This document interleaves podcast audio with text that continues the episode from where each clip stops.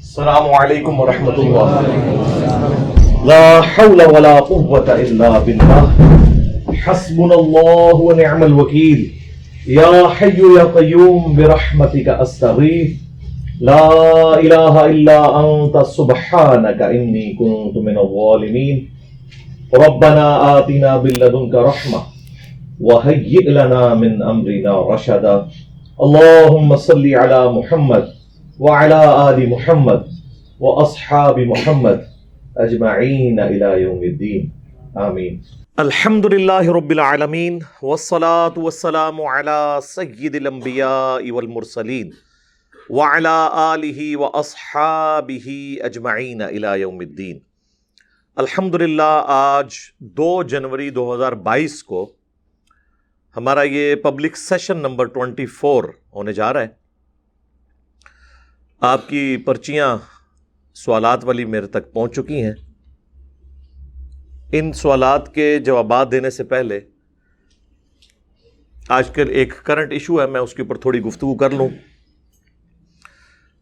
وہ supreme court کا جو حالیہ فیصلہ آیا ہے کراچی کی ایک مسجد کے حوالے سے کہ وہ پبلک پارک میں بنائی گئی بغیر اجازت کے, یعنی سپریم کورٹ کی جو ڈیسیژن ہے اس کے مطابق, تو اس کو گرانے کی طرف وہ جا رہے ہیں. بہرحال ابھی اتنا آسان نہیں ہے, کافی مشکل کام ہے کہ اس کو یہ ایگزیکیوٹ کر سکیں. قرآن و سنت کی روشنی میں اس سچویشن میں ایک عام مسلمان کا کیا نظریہ ہونا چاہیے, میں اس کے اوپر دو چار باتیں جو امپورٹنٹ ہیں وہ عرض کر دوں, کیونکہ اسلام کی جو ٹرو پکچر ہے وہ اللہ کے فضل سے اسی پلیٹ فارم سے پیش ہو رہی ہے. باقی تو سب اپنے اپنے فرقوں کی, اپنے بزرگوں کی, اپنے علماء کی باتیں کرتے ہیں. یہ جو مسجد ہے اس کا تعلق دیوبند فرقے سے ہے, اس لیے آپ دیکھ رہے ہوں گے کہ صرف علماء دیوبند کے بڑے جارحانہ قسم کے بیانات آ رہے ہیں, دھمکی امیز. اسی مائی گدار کو جرات نہیں کہ ہاتھ لگائے جب تک ہم زندہ ہیں, کسی مسجد کے ایک اینٹ کو گرنے نہیں دیں گے. مسجد تک پہنچنے کے لیے جمیت کے ابابیلوں کے سروں سے گزرنا ہوگا. اگر مسجد سلامت نہیں رہی تو تمہارے عہدے بھی سلامت نہیں رہیں گے, تمہارے دفتر بھی سلامت نہیں رہیں گے.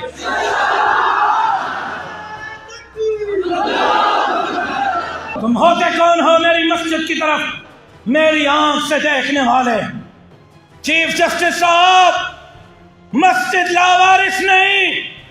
اگر تمہارے اندر جرت ہے, اگر تم نے مائی کا دودھ پیا ہے, آؤ مسجد کو گرا کے دکھاؤ, دیکھتے ہیں تم کیسے مسجد گراتے ہیں. ہم مسجد کی چوکیداری کریں گے. چیف جسٹس صاحب مسجد کے لیے بعد میں آئے, پہلے شاہراہِ فیصل پر ہمارے افواج پاکستان کی زمینوں پر بنے ہوئے پیٹرول پمپ گرانے کا حکم دیں. یہی بیان اگر کسی پولیٹیکل لیڈر کی طرف سے ہوتا تو ابھی تک سپریم کورٹ نے توہین عدالت لگا دینی تھی, لیکن ان کو بھی پتہ ہے کہ یہ لوگ جو ہیں وہ پاکستان کی سپر پاور ہیں, یا آرمی ہے اور یا مولوی ہیں, تو اس کی طرف سے کوئی اس قسم کا ڈیسیژن توہین عدالت والا ابھی سپریم کورٹ کی طرف سے نہیں آیا.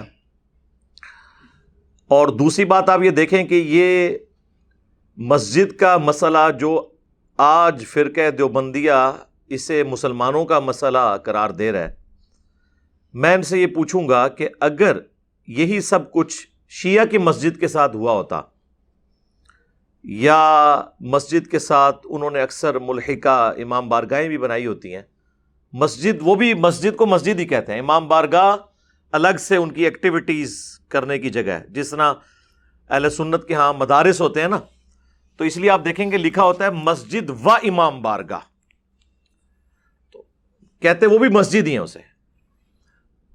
اس کے ساتھ اس قسم کی ایکٹیویٹی ہوتی تو کیا ان فرقہ والے علماء کا کوئی بیان سامنے آتا؟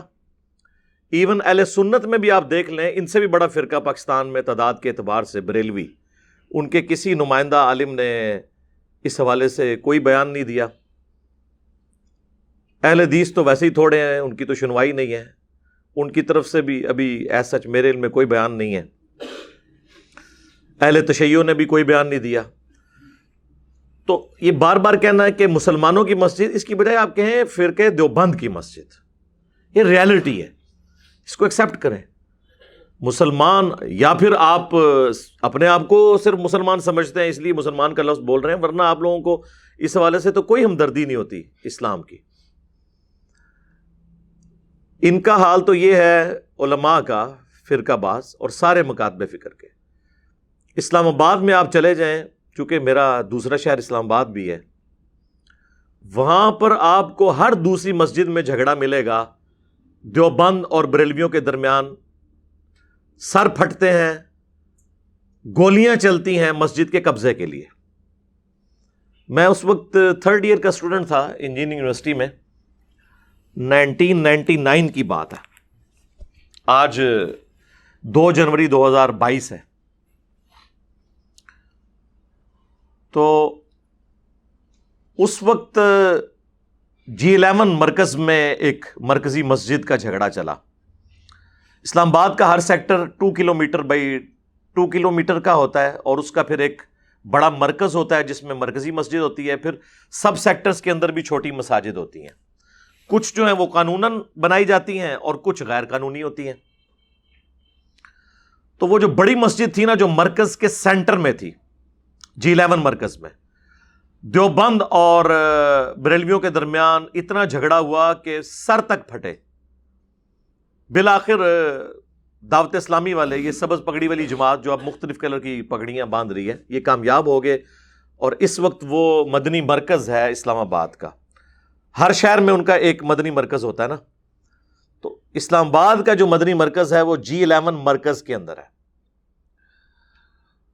اور بالکل اس کے قریب اسلام آباد ہائی کورٹ ہے جی ٹین کے اندر، کوئی زیادہ دور کی بات نہیں ہے.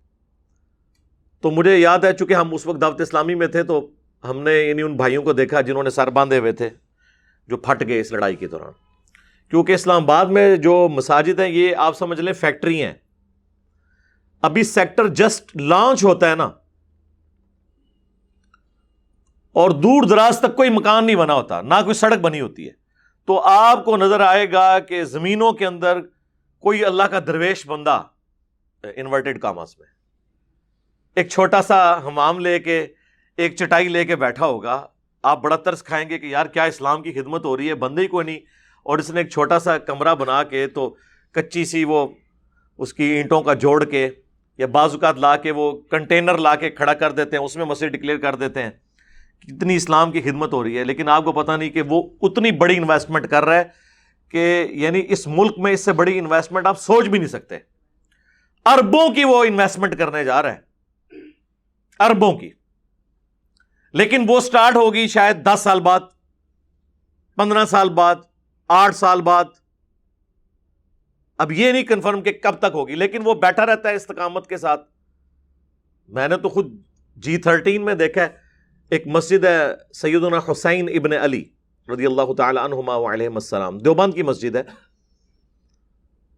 تو وہ بندہ بھی، اس وقت میں وہاں کبھی راہ گزرتے نماز پڑھتا تھا جب کوئی نمازی اکا دکا ہوتے تھے. آج آپ جائیں تو ملٹی سٹوری بلڈنگ بنی ہوئی ہے، لاکھوں کروڑوں کی انکم ہو رہی ہے وہاں سے. ظاہر ہے چندہ بک کھل جاتی ہے، لا کے بچے جو ہیں وہ کے پی سے لا کے، غریب گھرانوں کے بچے وہاں پہ وہ رکھ لیتے ہیں سامنے رکھنے کے لیے، گاڑیوں میں پھر رہے ہوتے ہیں. اس وقت آپ جاتے ہیں تو آپ کو ترس آتا ہے کہ بیچارہ کیا کر رہا ہے یہ ادھر، لیکن آپ کو پتہ ہی نہیں کتنا سمجھدار ہے. ہمارا کوئی پولیٹیشین، کوئی جرنیل، کوئی جج اتنا سمجھدار نہیں ہوتا جتنے یہ علماء ہوتے ہیں. تو وہ پوری انویسٹمنٹ کرتے ہیں، وہ اندر سے نکلوا لیتے ہیں نا کہ کہاں مسجد بنے گی پہلے ہی، ابھی وہ سیکٹر لانچ بھی نہیں ہوا، یا لانچ ہوا ہے اور ابھی مکان نہیں بننے شروع، جا کے بیٹھ جاتے ہیں. پھر کوئی اگر زیادہ تگڑا ہے تو لڑائیاں شروع ہو جاتی ہیں. تو یہ وہاں پہ تماشا لگا رہتا ہے. ہمیں تو یوزول پتہ ہے، یہ میں آپ لوگوں کو اس لیے بتاتا ہوں کہ میں نے دونوں گھر دیکھے ہوئے ہیں، علماء کا کلچر بھی آبزرو کیا ہوا ہے اور یونیورسٹیز کا بھی. تو دونوں طرف کا مجھے آئیڈیا ہوتا ہے کہ یہ کیا کچھ چل رہا ہوتا ہے. یہ لوگ آپس میں ایک دوسرے کی فرقے کی مسجد کا احترام بھی نہیں کرتے، چھینتے ہیں ان سے. میں تو کہتا ہوں اس سے بھی بڑھ کر ہمیں دوسرے جو ریلیجنز ہیں ان کی عبادت گاہوں کا بھی احترام کرنا چاہیے، اور اللہ تعالیٰ نے ہمیں یہ چیز سکھائی ہے. سورۃ الحج میں اللہ تعالیٰ نے کیٹاگوریکلی مینشن کیا ہے کہ اگر اللہ تعالیٰ بعض کو بعض سے ٹکرواتا نہ، یعنی لڑائی کے ذریعے یا جنگوں کے ذریعے، تو خانقاہیں، گرجے، معبد اور مسجدیں، اللہ نے مسجدوں سے پہلے باقی جو ریلیجن ہیں ان کی عبادت گاہوں کا ذکر کیا ہے، یہ سب کے سب ڈھا دیے جاتے. یعنی یہ جہاد اور قتال کی برکت ہے، یعنی وہ قتال نہیں جو زیادتی والا ہو، جو واقعی جینون ہو ظلم کے خاتمے کے لیے، کہ دنیا میں خانقاہیں آباد ہیں، گرجے آباد ہیں، معبد آباد ہیں، یعنی عبادت کرنے کی جگہیں، اور مساجد جہاں پہ اللہ کا ذکر کثرت کے ساتھ کیا جاتا ہے. یہ سورۃ الحج کی آیت نمبر چالیس آپ پڑھ کے دیکھ سکتے ہیں. تو کسی بھی ریلیجن کی عبادت گاہ ہو اس کا احترام ہے، اور پھر مسلمانوں کے لیے تو آپس میں ایک دوسرے کی مساجد کا احترام ہونا چاہیے. اب رہا یہ سپریم کورٹ کا فیصلہ، تو اس کے حوالے سے میں کہوں گا کہ سپریم کورٹ جو فیصلے کرتی ہے نا، ان فیصلوں میں اتنی کمزوریاں پائی جاتی ہیں کہ ان فیصلوں کا دفاع پبلکلی ممکن نہیں ہے. اس کی وجہ یہ ہے، کچھ عرصہ پہلے اسی سپریم کورٹ نے پاکستان لیول کے ایک، آپ سمجھ لیں، دہشت گرد قسم کے پراپرٹی ڈیلر، نام لیے بغیر، جو لوگوں کی زمینیں ہتھیاتا ہے، دوسری طرف دسترخوان بھی چلا رہا ہے. اللہ تعالیٰ کو تو اس طرح دھوکہ نہیں دیا جا سکتا. تو وہ اس سے انہوں نے چار سو ارب روپیہ لے کر اس کی جو اللیگل جگہ تھی اسے لیگل کیا. سب کو پتہ ہے، ہمارے پرائم منسٹر صاحب کو بھی پتہ ہے، جن کی جماعت کا نام ہی تحریک انصاف ہے، لیکن انہوں نے بھی آنکھیں بند کر لی. اور پھر انگلینڈ جو کچھ اس کو جرمانہ پڑا اور اس کھاتے میں یہاں پہ وہ آپ تو پوری ایک گیم ہے، میں اب اس کو ڈسکس نہیں کرنا چاہتا، وہ پوری عوام کو پتہ ہے. اللہ کا شکر ہے ڈیجیٹل میڈیا نے بڑے بڑے نام نہاد شرفاء کو ننگا کر دیا عوام کے سامنے. تو وہاں پہ سپریم کورٹ کا یہ ایٹیچیوڈ ہے. حال ہی میں آپ کو پتہ ہے نسلہ ٹاور کراچی میں، یعنی لوگوں نے، بچاروں نے اپنی پوری زندگی کی کمائیاں جوڑ جوڑ کے وہاں پہ اپارٹمنٹ لیے. اس کو گنانے کا تو حکم دے دیا، بھائی اس چیز کی گارنٹی کون لے گا کہ جن لوگوں کے آپ نے یہ مکان ان سے چھین لیے ہیں ان کو پیسہ کون دلوائے گا؟ سپریم کورٹ کہہ رہی ہے کہ جی اب ہم وہ جگہ بیچ کے پیسے دیں.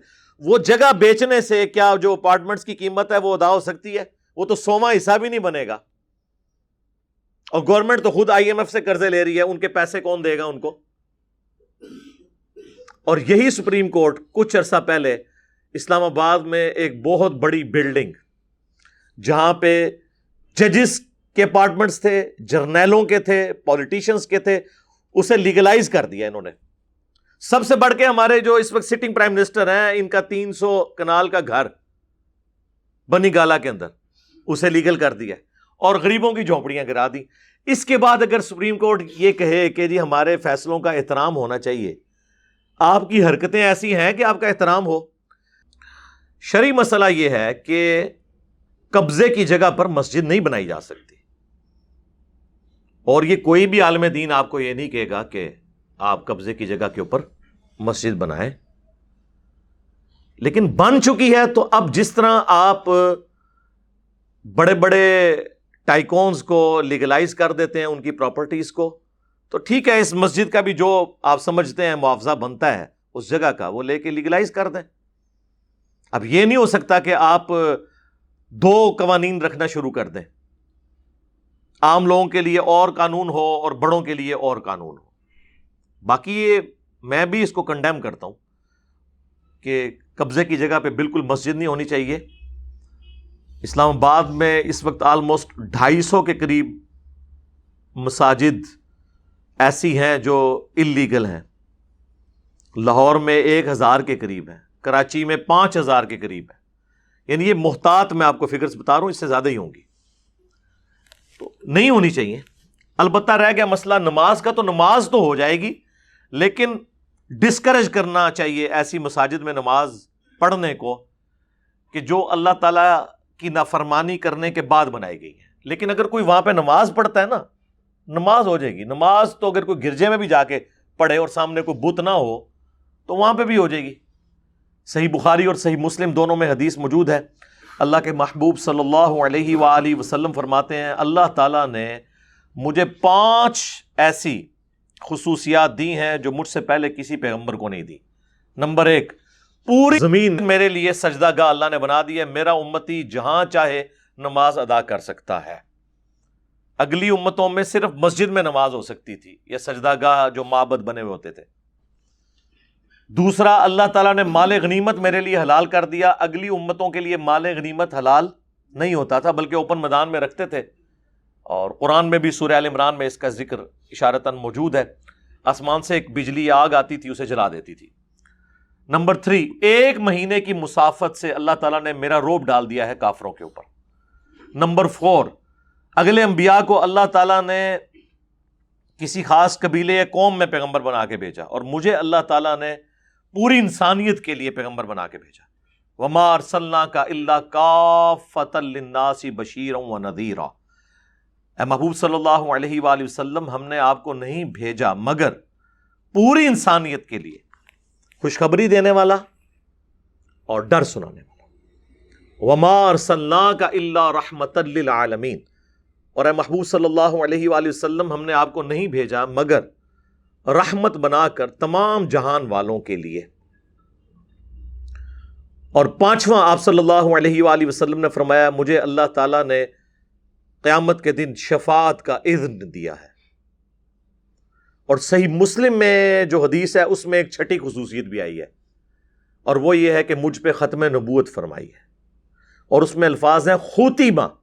وہ اکثر جو قادیانی ہے نا وہ دھوکہ دیتے ہیں، نہیں قرآن میں آیا خاتم، خاتم ہوتا تو ہم مسلمانوں والا مطلب مانتے. تو خاتم کا لفظ صحیح مسلم کے اندر موجود ہے. خاتم سے بھی ان کا مسئلہ حل نہیں ہوتا. اس پہ میری کئی ایک ویڈیوز ہیں، ایک ویڈیو ضرور ریکمینڈ کیا کریں سب کو، قادیانیوں کو دعوت اصلاح، جس کو سن کر الحمدللہ کئی لوگوں نے اسلام قبول کیا اللہ کے فضل سے. تو یہ پانچ خصوصیات یا چھ خصوصیات، ان میں سے پہلی یہ ہے کہ پوری زمین میرے لیے سجدہ گاہ بنا دی گئی، تو اس کے تحت نماز ہو جائے گی، نماز کا کوئی ایشو نہیں ہے. لیکن قبضے والی مسجد کو ڈسکریج کرنا چاہیے کہ وہاں پہ عام لوگ نہ جائیں تاکہ اس چیز کو پروموشن نہ ملے. جس طرح صحیح مسلم میں حدیث ہے، نبی صلی اللہ علیہ وآلہ وسلم کے سامنے خودکشی والے کا جنازہ لایا گیا، آپ نے کہا کہ میں نہیں پڑھتا، لیکن صحابہ کو آپ نے منع نہیں کیا، ظاہر ہے مسلمان تو تھا کلمہ گو. بخاری اور مسلم دونوں میں حدیث ہے کہ مقروض کا جب جنازہ لایا جاتا تو نبی صلی اللہ علیہ وآلہ وسلم پڑھنے سے انکار کرتے تھے، اور جب اللہ نے آپ کو وسعت دے دی تو پھر آپ قرآن کی آیت پڑھتے، النبی اولا بالمؤمنین من انفسہم وازواجہ امہاتہم. نبی مومنین کی جانوں پر ان سے بڑھ کر حق رکھتے ہیں، اور نبی کی بیویاں امت کی مائیں ہیں. یہ آیت پڑھ کے، حالانکہ اس آیت کا مطلب تو یہ تھا کہ امت نے اپنے نبی کے لیے تن من دھن لوٹانا ہے، لیکن ہمارا پیر وہ ہے کہ جو یہ آیت پڑھ کے کہتا تھا کہ میری امت کا مجھ پہ حق ہے کہ میں روحانی باپ ہوں، چونکہ میری بیویاں امت کی مائیں ہیں، لہٰذا اس بچے کا قرضہ میں اتاروں گا. مال غنیمت میں جب اللہ نے وسعت دی غزوہ خیبر کے بعد، تو حضور مقروض کا خود قرضہ اتار کر پھر اس کا جنازہ پڑھایا کرتے تھے. صحیح مسلم میں تو یہاں تک آیا کہ شہید کا ہر گناہ معاف ہو جائے گا، قرض نہیں معاف ہوگا. حقوق العباد کا مسئلہ ہے، لہٰذا یہ جگہوں پہ جو قبضے ہیں یہ حقوق العباد کا مسئلہ ہے. گورنمنٹ کی ذمہ داری ہے کہ مسجد کے لیے جگہ دے، لیکن یہ نہیں کہ آپ نے زبردستی چھین لینی ہے، کسی قانون کے تحت چھینیں گے نا. ورنہ تو پھر دیوبندیوں نے یہ جگہ لی ہے پارک میں، کل کو بریلوی کہیں گے ہمیں بھی جگہ دیں، اہل حدیث کہیں گے ہمیں بھی دیں، شیعہ کہیں گے ہمیں بھی دیں، تو یہ ایک سلسلہ شروع ہو جائے گا. تو قبضے کی جگہ تو نہیں آپ لے سکتے اس بنیاد پہ کہ حکومت نے جگہ نہیں دی ہے. آپ اس کو لیگل طریقے سے معاملات کو لے کے چلیں. صحیح بخاری اور صحیح مسلم دونوں میں حدیث ہے، سعید ابن زید حضرت عمر کے بہنوئی ہیں، عشرہ مبشرہ اصحاب میں سے ایک ہیں.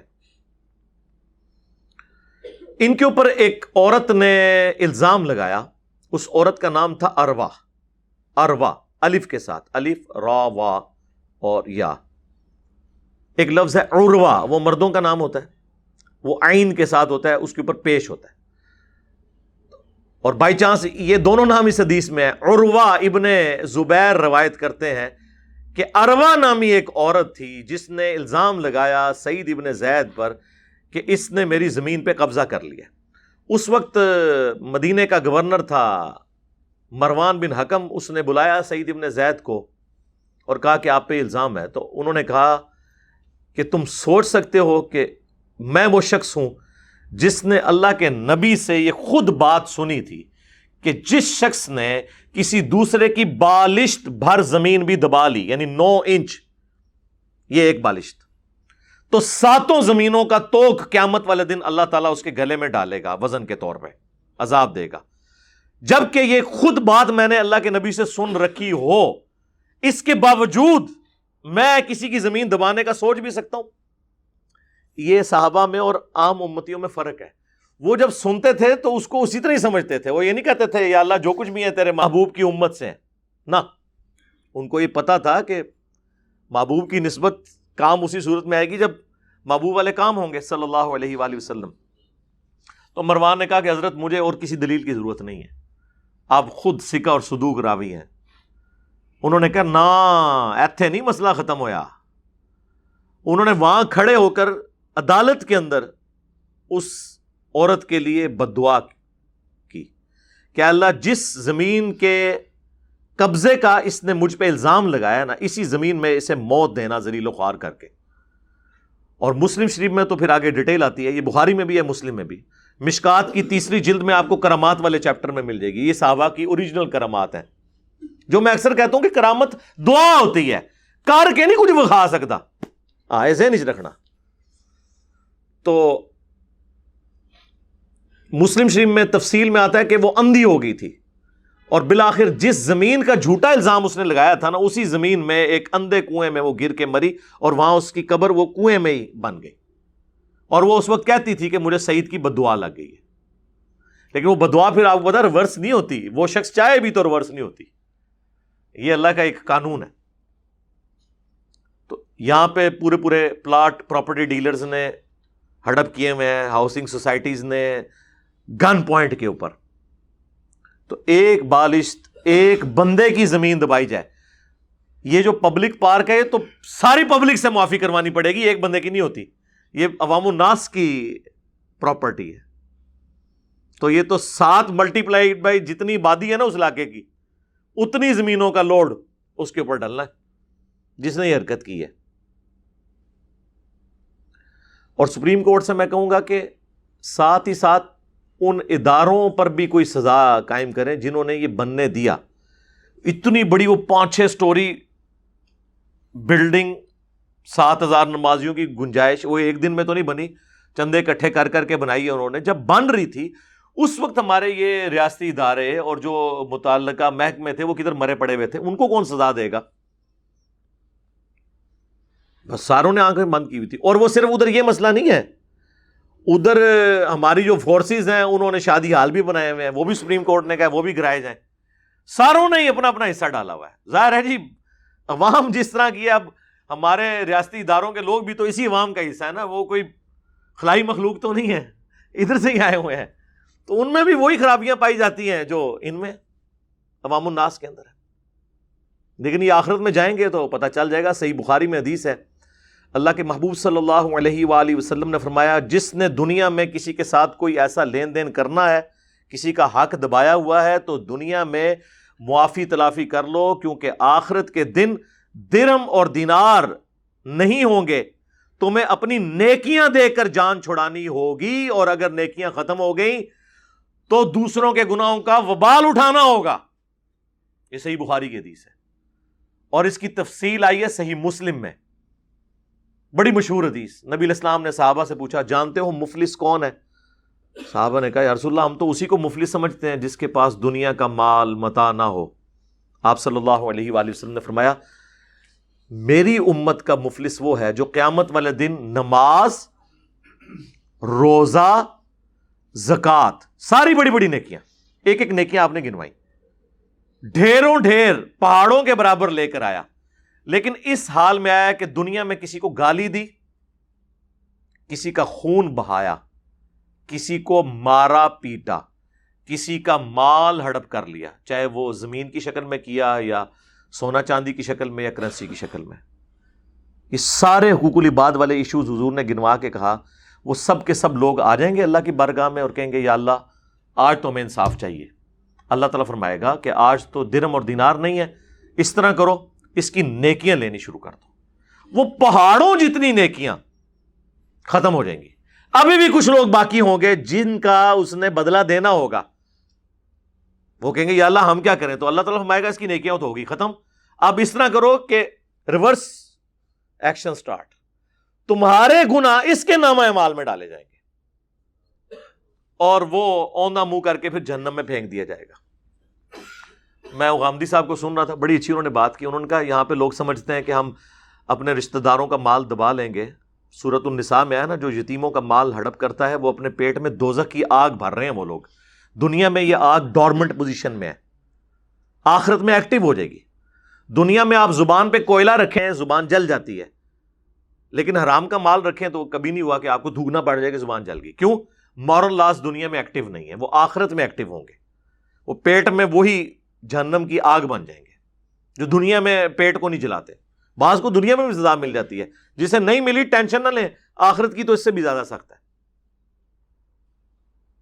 بہت سخت معاملہ ہونے والا ہے.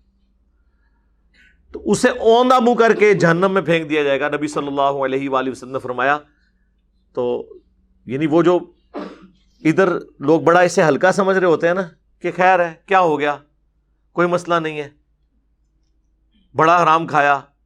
تو غامدی صاحب نے جب ان سے یہ بات ہوئی نا تو ان کا لوگ سمجھتے ہیں کہ ہم یتیموں کا مال کھا کر تو تہجد کے اگر پہلے دو نفل پڑھتے تھے تو چار شروع کر دیں گے, یہ چار والا چھ شروع کر دے گا اور میرا وہ معاف ہو جائے. تو ایسے نہیں ہونا, ظاہر ہے حقوق العباد تو بندوں نہیں معاف کرنے, اللہ نے تو معاف ہی نہیں کرنے جب تک بندے معاف نہیں کریں گے. تو یہ کسی کے دماغ میں اگر ہے تو نکال دیں. صحیح مسلم میں یہاں تک حدیث ہے کہ قیامت والے دن اگر دنیا میں کسی سینگ والی بکری نے بغیر سینگ والی بکری کو مارا ہوگا تو اللہ تعالیٰ دونوں بکریوں کو زندہ کرے گا اور ان کا بھی بدلہ دلوائے گا. سینگ والی کا سینگ غائب, اور جس کا دنیا میں سینگ نہیں تھا اس کو سینگ دیے جائیں گے کہ آج تو بدلا ہوتا. اللہ تعالیٰ عدل فرمانے والا ہے. جہاں پہ بکریوں کے ساتھ یہ معاملہ ہو رہا ہے وہاں پہ انسانوں کے ساتھ کیا ہو رہا ہوگا, تو سوچنے کی ضرورت ہے. ہمیں پرائم منسٹر صاحب اکثر, آپ کو پتہ ہے, یہ کنٹینر کے اوپر یہ حدیث سنایا کرتے تھے, بلکہ وہ آج کل بھی ہر دوسری ویڈیو کے اندر یہ حدیث سناتے ہیں. صحیح بخاری اور صحیح مسلم دونوں میں حدیث ہے کہ ایک فاطمہ نامی عورت کی چوری کا مقدمہ اللہ کے نبی علیہ السلام کے سامنے پیش ہوا. اسامہ ابن زید سے سفارش کروائی گئی, باقی صحابہ کی تو جرت نہیں ہوئی لیکن سفارش کروائی.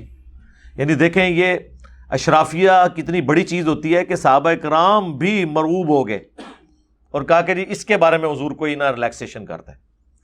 اللہ کے نبی کو اتنا جلال آیا, آپ نے نماز کے بعد مسجد میں ممبر لگوایا اور آپ نے کہا کہ مجھے اللہ کے حقوق کے معاملے میں سفارش کر رہے ہو, خدا کی قسم اگلی قومیں اس لیے برباد ہوئیں کہ ان کے اشرافیہ کے لیے اور قوانین ہوتے تھے, عام لوگوں کے لیے اور.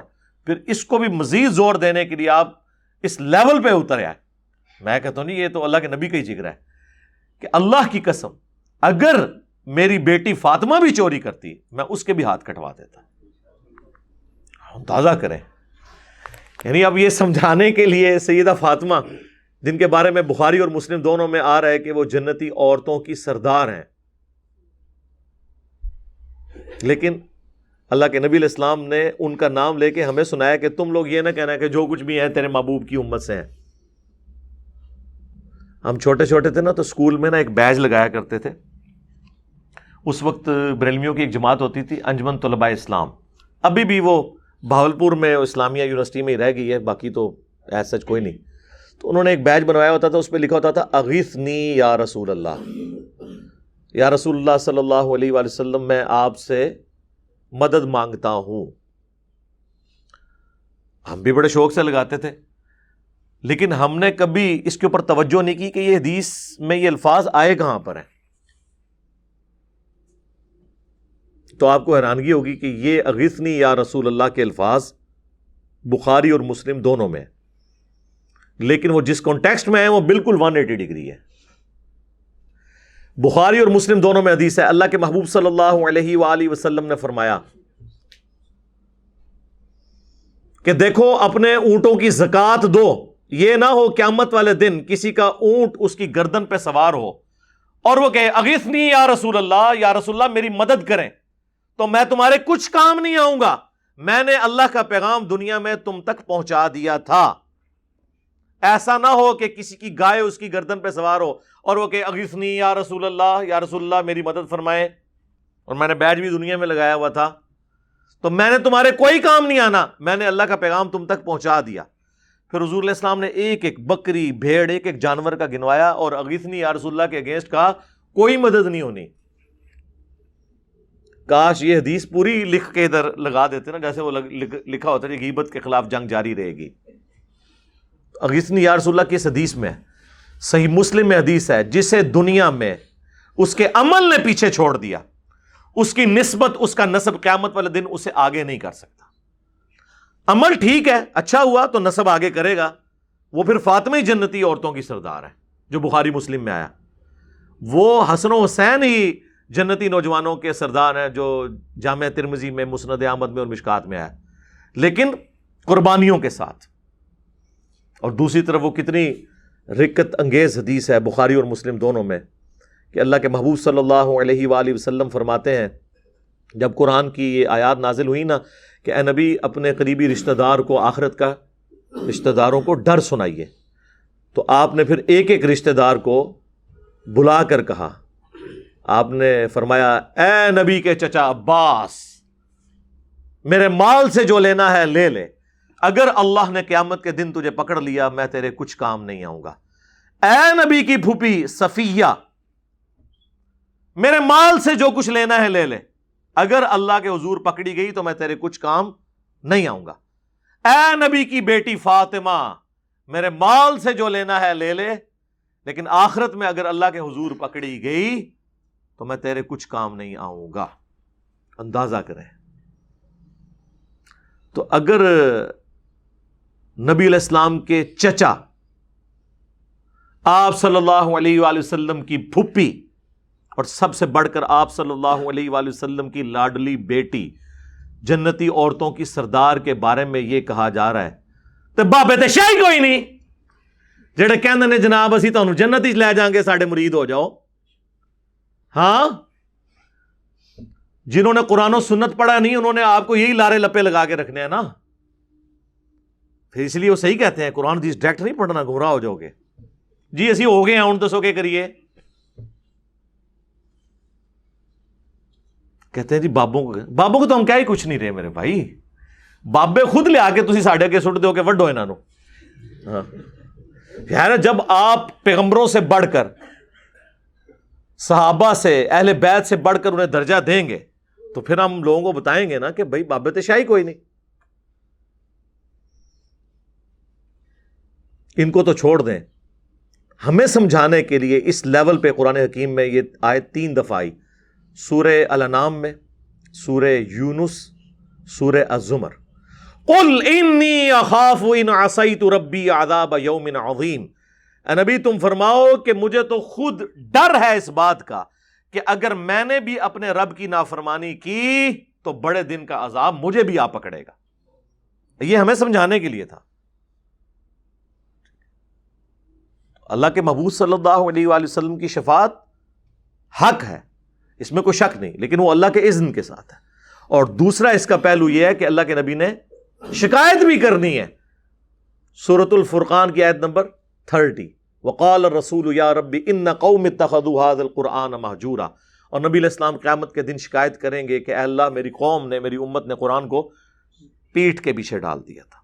اب جس کی شکایت نبی علیہ السلام کریں گے تو آپ صلی اللہ علیہ وآلہ وسلم کی شفاعت کا پھر وہ کیسے حقدار ہوگا جب شکایت والا معاملہ شروع ہو جائے گا. سپریم کورٹ سے میں کہوں گا اور پاکستان تحریک انصاف کے چیئرمین اور ہمارے پرائم منسٹر عمران خان صاحب سے, آپ لوگ ہمیں عدل و انصاف کی باتیں تو سناتے ہیں خوب گرج گرج کے, پریکٹیکلی عدل ہوتا ہوا نظر بھی آنا چاہیے. اور میں اپنی گفتگو کو کنکلوڈ کروں گا سیدنا علی ابن ابی طالب کے اس قول پر رضی اللہ تعالیٰ عنہ علیہ السلام جسے تلقی بالقبول حاصل ہے، اجماع امت ہے، کہ کوئی بھی معاشرہ بغیر مذہب کے تو چل سکتا ہے لیکن بغیر انصاف کے نہیں چل سکتا. آج یورپ میں، امریکہ میں عوام الناس خوشحالی کی زندگی گزار رہی ہے کیونکہ وہاں پر اشرافیہ کے لیے اور عوام کے لیے ایک قانون ہے، لیکن ہمارے ملک کے اندر ایک قانون نہیں ہے. اگر قانون کی حکمرانی چاہتے ہیں تو ایک قانون کر دیں سب کے لیے، تو انشاءاللہ تعالی پھر اس معاشرے میں آپ عدل و انصاف کی برکات آپ کو نظر آنا شروع کر دیں. باقی اگر آپ اس طرح سنگل آؤٹ کریں گے کہ اشرافیہ کو آپ چار سو ارب روپیہ لے کے چھوڑ دیں گے، اشرافیہ کے گھر، ان کی بلڈنگز، ان کے اپارٹمنٹس آپ لیگلائز کریں گے، مساجد کو آپ کہیں گے گرا دیں، تو پھر ہمارے جیسے منصف مزاج جو سپیکرز ہیں وہ بھی آپ کے ساتھ کھڑے نہیں ہوں گے. ظاہر ہے کہ انصاف تو نہیں ہو رہا نا، انصاف تو یہ ہے کہ سب کے لیے برابر ہو. تو اس مسجد کے لیے بھی ٹھیک ہے، اب جب آپ نے ایک پریسیڈنٹ سیٹ کیا ہے کہ آپ پیسے لے کر لیگل کر دیتے ہیں، بلکہ بڑوں کو تو بغیر پیسے لیے لیگل کر دیتے ہیں، تو کریں پھر آپ لیگل، بجائے کہ ملک کے اندر کوئی ہنگامہ کھڑا ہو. تو اس میں بیک فٹ پہ آنے پہ ہی عافیت ہے. صلو علی محمد و آل محمد، اللہم صلی علی محمد و علی آل محمد و اصحاب محمد اجمعین الی یوم الدین، آمین. اچھا جی، اب میں آپ کی وہ پرچیاں شروع کرتا ہوں جی، اللہ کا نام لے کر. ہاں جی، آگے ہو جائیں جی.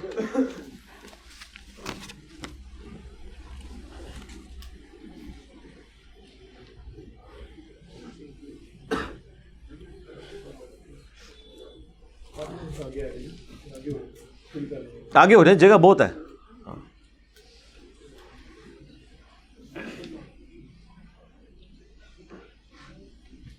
فرحان بھائی کیمرہ پیچھے کریں. ہاں،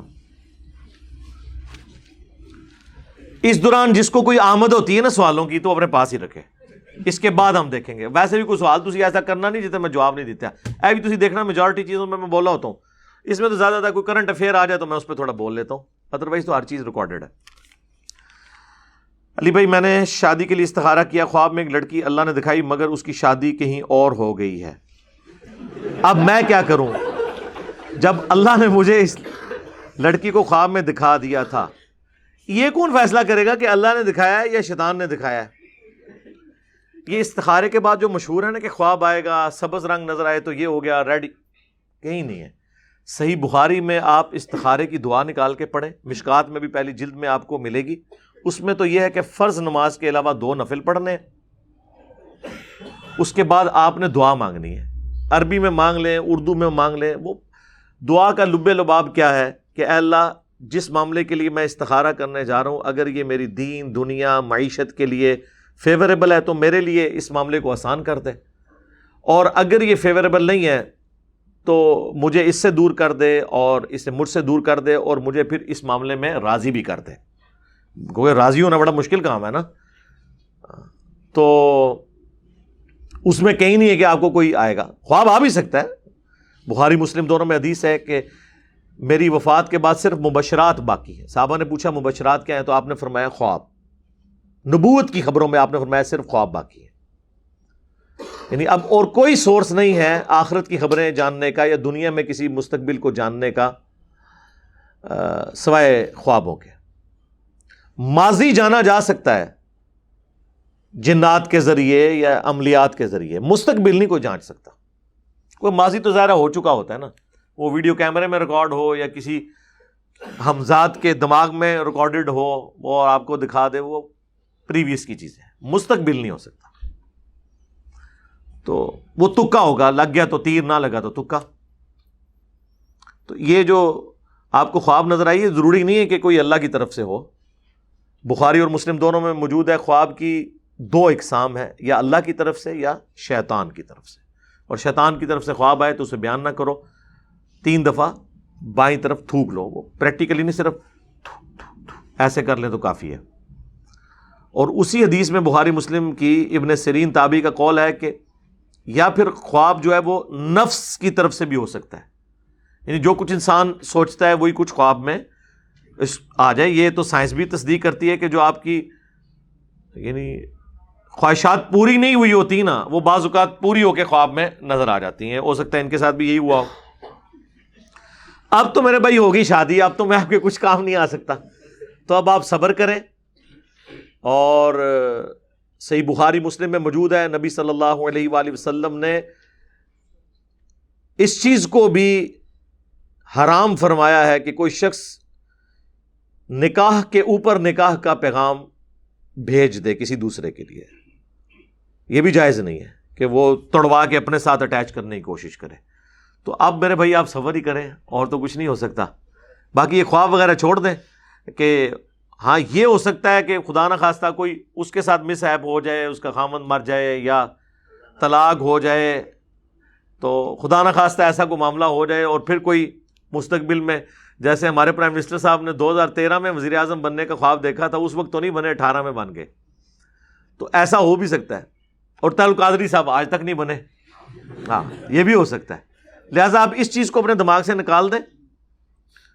اور کئی لوگ تو اس طرح کے معاملات میں پھر خودکشی بھی کرنا شروع کر دیتے ہیں, اس میں میری ویڈیو آ چکی ہے. خدا کے لیے آپ, دنیا تو آپ کی برباد ہوئی ہے, آخرت بھی برباد کرنی ہے.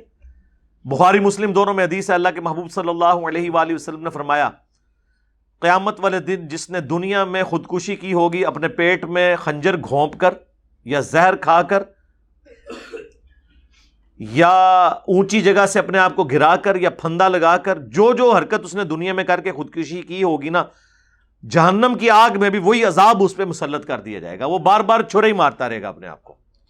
بولے اعوذ باللہ تعالی, کتنا خطرناک معاملہ ہے. تو یہ خدا کے لیے دنیا برباد کی ہے تو اپنی آخرت برباد نہ کریں, اور یہ خواب و شابوں کو چھوڑا کریں میرے بھائی, خوابوں کے پیچھے نہ چلیں. علی بھائی آپ نے کہا کہ شیخ البانی نے دوسروں کے لیے اجازت دی ہے کہ خواتین کے چہرے کو ڈھانپنا لازمی نہیں.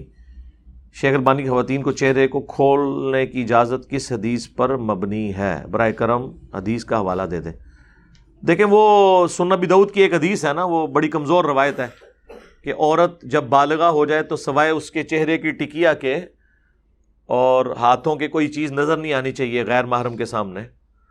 یہ حدیث مشکات کی دوسری جلد میں بھی آپ کو کتاب النکاح والے چیپٹر میں مل جائے گی. یہ صرف ضعیف نہیں ہے بلکہ اس پہ شیخ زبیر صاحب نے لکھا ہے یہ ظلمات میں ڈوبی ہوئی ہے, اس میں کئی ایک ہیں, منقطع بھی ہے, مدلس کا ایشو بھی ہے, ضعیف راوی بھی ہے, کئی ایک اس کے اندر سکم پائے جاتے ہیں. تو اس کی وجہ سے وہ یہ سمجھتے ہیں, تو ہم تو اس موقف کو صحیح نہیں سمجھتے, قرآن کی روح میں یہ بیٹھتا ہی نہیں ہے.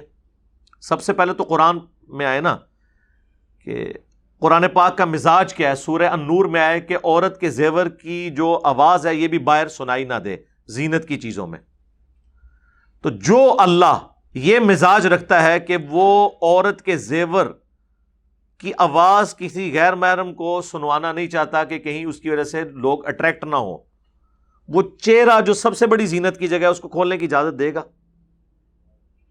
اچھا پھر امت کے لیے رول ماڈل تو امہات المومنین ہیں, نبی علیہ السلام کی بیٹیاں ہیں. بخاری اور مسلم دونوں میں حدیث ہے جو حدیث افک اما عائشہ پہ جو تہمت لگائی گئی تھی منافقین کی جانب سے, کافی لمبی حدیث ہے. اس میں جو اما عائشہ پیچھے رہ گئی تھیں تو وہ پھر اسی جگہ پہ بیٹھ گئیں تاکہ وہ قافلے والے واپس, ایک صحابی کو حضور وہاں پہ چھوڑتے تھے کہ اگر کوئی سامان رہ گیا تو وہ سمیٹ کے لے آئیں, اتنا بڑا قافلہ ہے تو ظاہر ہے اوور لک ہو جاتی. اما عائشہ وہیں پہ بیٹھ گئی تاکہ وہ شخص دیکھ لے. تو وہ کہتی ہیں اس دوران مجھے اونگ آ گئی اور میرے چہرے سے جو گھونگھٹ ہے وہ ہٹ گیا, تو اس صحابی کی نظر مجھ پہ پڑی تو انہوں نے پڑھا انا للہ و انا الیہ راجعون. تو اونچی آواز میں جب پڑھا تو میں نے فوراً سے چہرے کا پردہ کر لیا.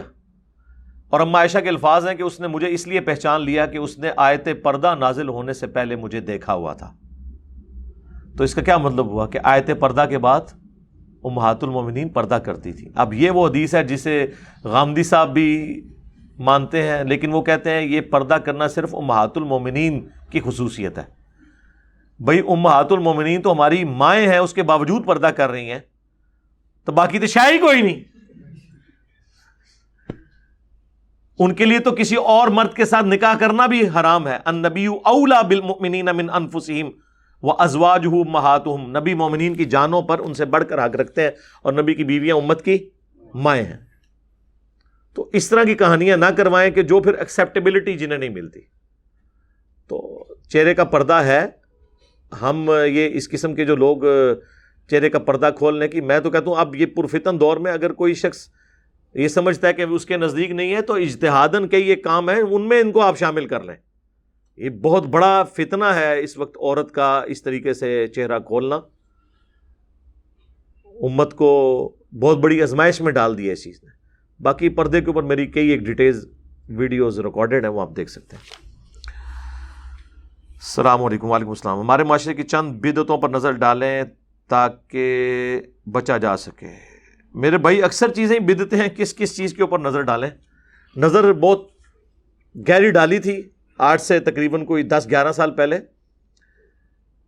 مسئلہ نمبر سیونٹی فائیو اے اور سیونٹی فائیو بی، آلموسٹ پانچ گھنٹے کی گفتگو ہے بدعت کے اوپر. اس میں بدعت کے حق میں جو دلائل دیتے ہیں اس کو میں نے ایڈریس کیا ہے، بدعت بھی ہائی لائٹ کی ہیں.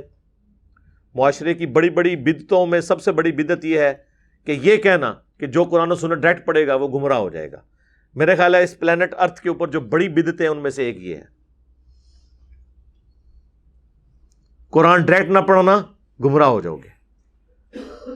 فرقوں کے نام رکھ کر مسجدوں کو فرقوں میں ڈیوائیڈ کر دینا، یہ بریلویوں کی مسجد، یہ دیوبند کی، اہل حدیث کی، شیعہ کی، یہ بڑی بدعت ہے.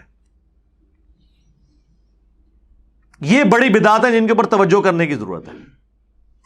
باقی وہ چھوٹی چیزیں ہیں، باقی جتنی آپ لوگ سمجھتے ہیں نا، یہ وہ بڑی بدعتیں ہیں جن سے. اور آپ مجھے بتائیں اگر ان بدعتوں کے اوپر آپ کنٹرول کر لیں کہ فرقہ واریت ختم ہو جائے اور لوگ قرآن و سنت پہ آ جائیں تو مجھے بتائیں اگلی بدعتیں تو ویسے ہی ختم ہو جائیں گی. تیجا، چالیسواں، محرم کے جلوس روڈز بند کر کے، ربیع الاول کے جلوس، بریلوی، دیوبندی، اہل حدیث، شیعہ کے جلوس اپنے اپنے عقیدتوں کے اظہار کے لیے کنٹرول انوائرمنٹ میں کوئی پروگرام کرنا ہے ضرور کریں، روڈز بند کر کے نہیں. تو یہ ساری چیزیں آپ کے سامنے آ جائیں گی. تو یہ تو نہ ختم ہونے والا ٹاپک ہے. اہل تشیع کا موقف ہے کہ مولا علی علیہ السلام نے اپنے خطبہ شق شقیہ میں خلافت کو اپنا حق قرار دیا. اس میں میں ویڈیو پہلے ریکارڈ کروا چکا ہوں. اس خطبے کے جو الفاظ ہیں وہ مولا علی کے اخلاقیات سے بہت دور ہیں. حضرت علی کی وہ لینگویج ہی نہیں، ہم اسے صحیح نہیں سمجھتے، اور پوری کتاب کے اسلوب کے وہ خلاف ہے.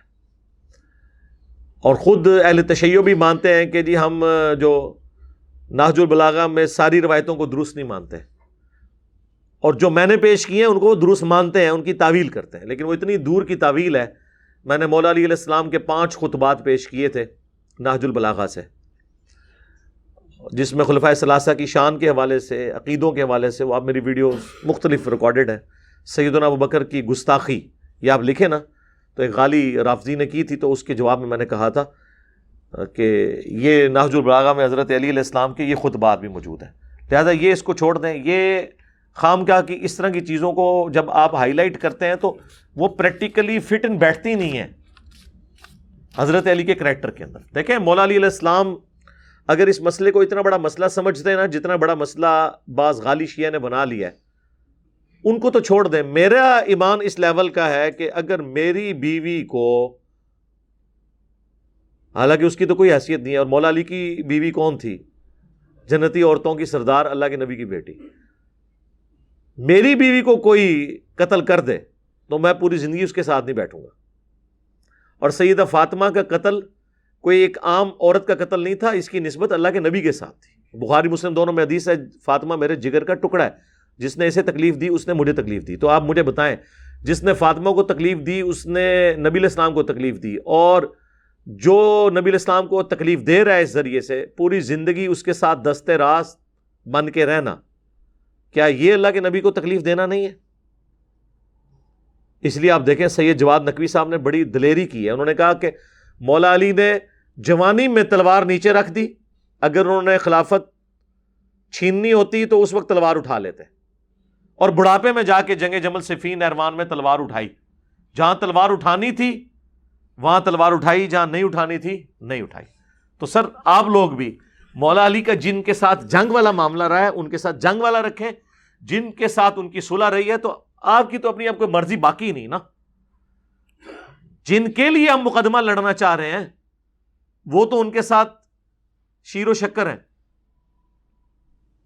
رہ گیا سنیوں نے یہ جو دو نمبری کی تھی آل امیہ کو بچانے کی, تو میرے خیال آپ دنیا میں کوئی سنی نہیں ایسا بچا کہ ہمارے پلیٹ فارم کی برکت سے اسے یہ پتہ نہ چل گیا ہو کہ صدیوں سے ان کے بابوں نے ان کے ساتھ کیا دھوکہ کیا. اور اس وقت سنی قابو ہی نہیں آ رہے ہیں اپنے مولویوں کے, اس وجہ سے کہ وہ کہتے ہیں یار تم لوگوں نے دو نمبری کی ہے, سنیوں کے اماموں نے تو حق پہنچایا تھا لیکن تم نے آگے وہ فلٹر لگا لگا کے اپنی مرضی کا حق پیش کیا, جیسے اہل حدیث نے صرف رفع الیدین کی حدیثیں پیش کرنا شروع کر دیں. ٹھیک ہے جی, بریلویوں نے اگر بخاری کھولی ہے تو انہوں نے وہ پکڑ کے ایک روایت, جی وہ جی بلاد کے اوپر وہ ابو لہب نے لونڈی کو آزاد کیا تھا تو وہ ملاد بنانے میں اس کو جو ہے نا وہ رطوبت ملتی ہے, خواب میں دیکھا اے پوری بخاری جو انہوں نے اے لب ہے. ہم نے یہ بھی بیان کیا وہ بھی بیان کیا, خدا کے لیے ہر بندے نے اپنی مرضی سے پورے قرآن میں الا ان اولیاء اللہ لا خوف علیہم ولا هم یحزنون, یہ بریلویوں کو ملا ہوا ہے. اور بھائی آگے بتاؤ ولی کون ہوتے ہیں, اپنی عبادت کروانے والے یا اللہ کی عبادت کروانے والے؟ ٹھیک ہے جی, اہل حدیث کو پورے قرآن میں قل انما انا بشر مثلکم اتو شروع ہو کے اتنے ختم. دیوبندی جی وہ جی کل وعد اللہ الحسنہ اتو شروع ہو کے اتنے ختم. اور بھائی سورہ توبہ بھی پڑھو, ایک کلن کیڑے نے نہیں, اہل تشیع میں بھی دو چار باتیں رٹی ہوئی ہیں, انما یرید اللہ لیذھب عنکم الرجس اہل البیت, اہل بیت کی قربانیاں یاد ہی کوئی نہیں. حسین ابن علی نے گردن اس لیے کٹوائی تھی کہ ان کی عزت کی جائے یا توحید کی خاطر؟ توحید کا آپ نکالیں جنازہ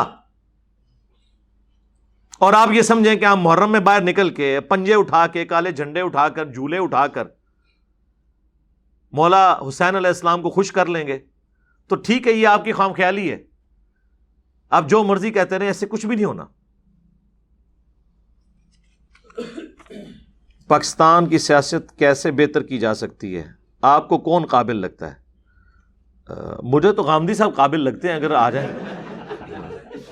میں تو ان سے ریکویسٹ کروں گا کہ وہ آ جائیں, وہ ان سب سے زیادہ ذہین بھی ہیں, ڈیموکریسی کو سمجھتے بھی ہیں, ایٹ لیسٹ وہ باقی مکاتب فکر کو اختلاف رائے رکھنے کا حق دیں گے. آپ دیکھیں یعنی مولانا مودودی رحمہ اللہ سے بنیادی اختلاف وہ رکھتے ہیں اپنے نظریات میں, اس کے باوجود مودودی صاحب کی جو وہ عزت کرتے ہیں وہ شاید ان کی اپنی جماعت بھی نہ کرتی ہو, تو اتنا حوصلہ ہونا چاہیے.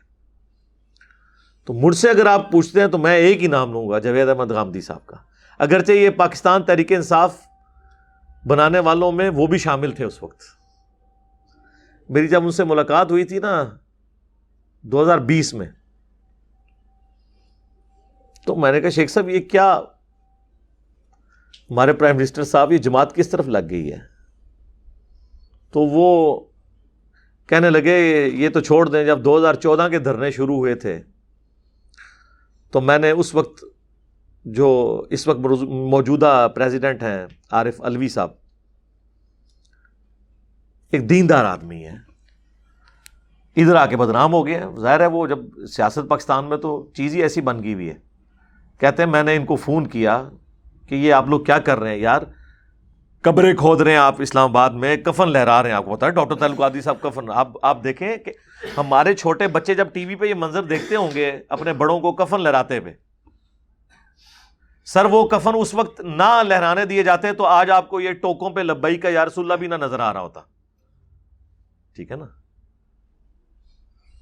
اس وقت وہ کپڑے کے ٹوکے تھے, اب یہ لوہے کے بن گئے ہیں, اس کے بعد یہ گن تک جائیں گے, یہ ہمارے کیے ہوئے. تو وہ کہتے ہیں میں نے باقاعدہ عارف علوی صاحب سے کہا یہ آپ کیا کر رہے ہیں, تو انہوں نے کہا یار مجبوری ہے, یہ سب کچھ کرنا پڑتا ہے. پھر کہتے ہیں میں حیران ہو گیا کہ یار اتنا شریف النفس آدمی اس قسم کی گفتگو کر رہا ہے, پتہ ان سب کو ہوتا ہے. یہ عمران خان صاحب جو آج سے بیس سال پہلے باتیں کرتے تھے اس کو بھی چھوڑ دیں, آج سے پانچ چھ سال پہلے بھی جو کنٹینر پہ باتیں کرتے تھے آج بالکل اس کے اپوزٹ آپ کو ان کی ایکٹیویٹیز نظر آ رہی ہیں. تو یہ نہ سمجھیں یہ بھولے ہیں, ان کو پتہ نہیں ہے, پتہ سب کچھ ہے, لیکن دنیا کی محبت کا غلبہ ہے.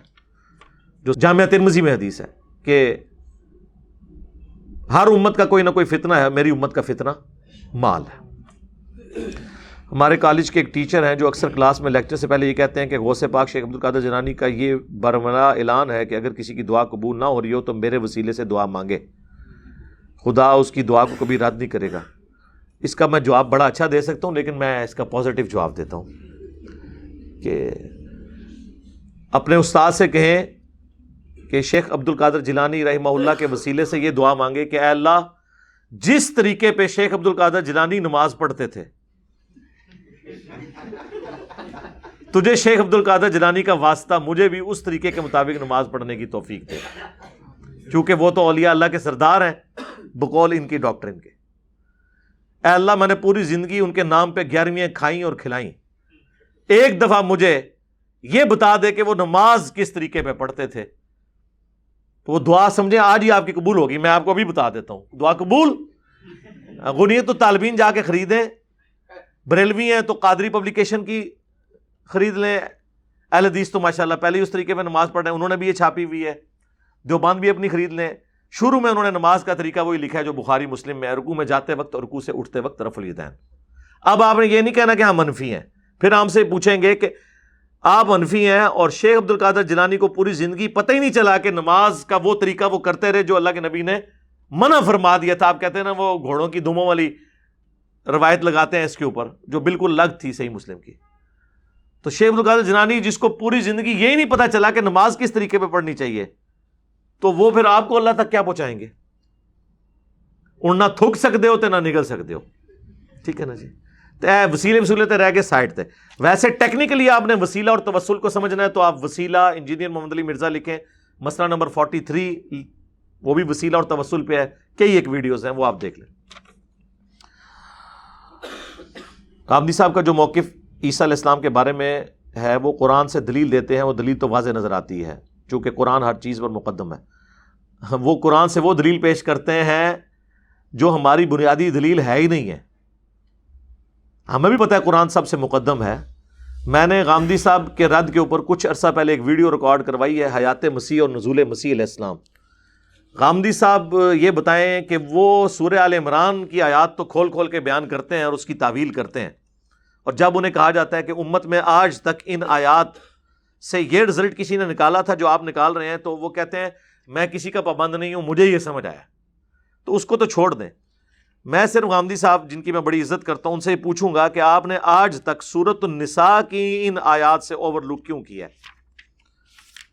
جو بنیادی آیات تھیں جو ایک ان پڑھ یا ایک پڑھا لکھا بندہ کوئی بھی اسے پڑھے گا اس سے وہی رزلٹ نکالے گا جو امت کا اجماعی عقیدہ ہے, اہل سنت کا, اہل تشیع کا. باقی ڈیٹیلز میں نے قرآن پاک سے مقدمہ ثابت کیا ہے, حیات مسیح اور نزول مسیح کا وہ آپ میری ویڈیو دیکھ لیں, اس میں احادیث میں نے بعد میں بیان کی ہیں. یہ جو آیت ہے یہ ہمیشہ وہ اس میں سے گول کر جاتے ہیں, اس کو ڈسکس بھی نہیں کرتے.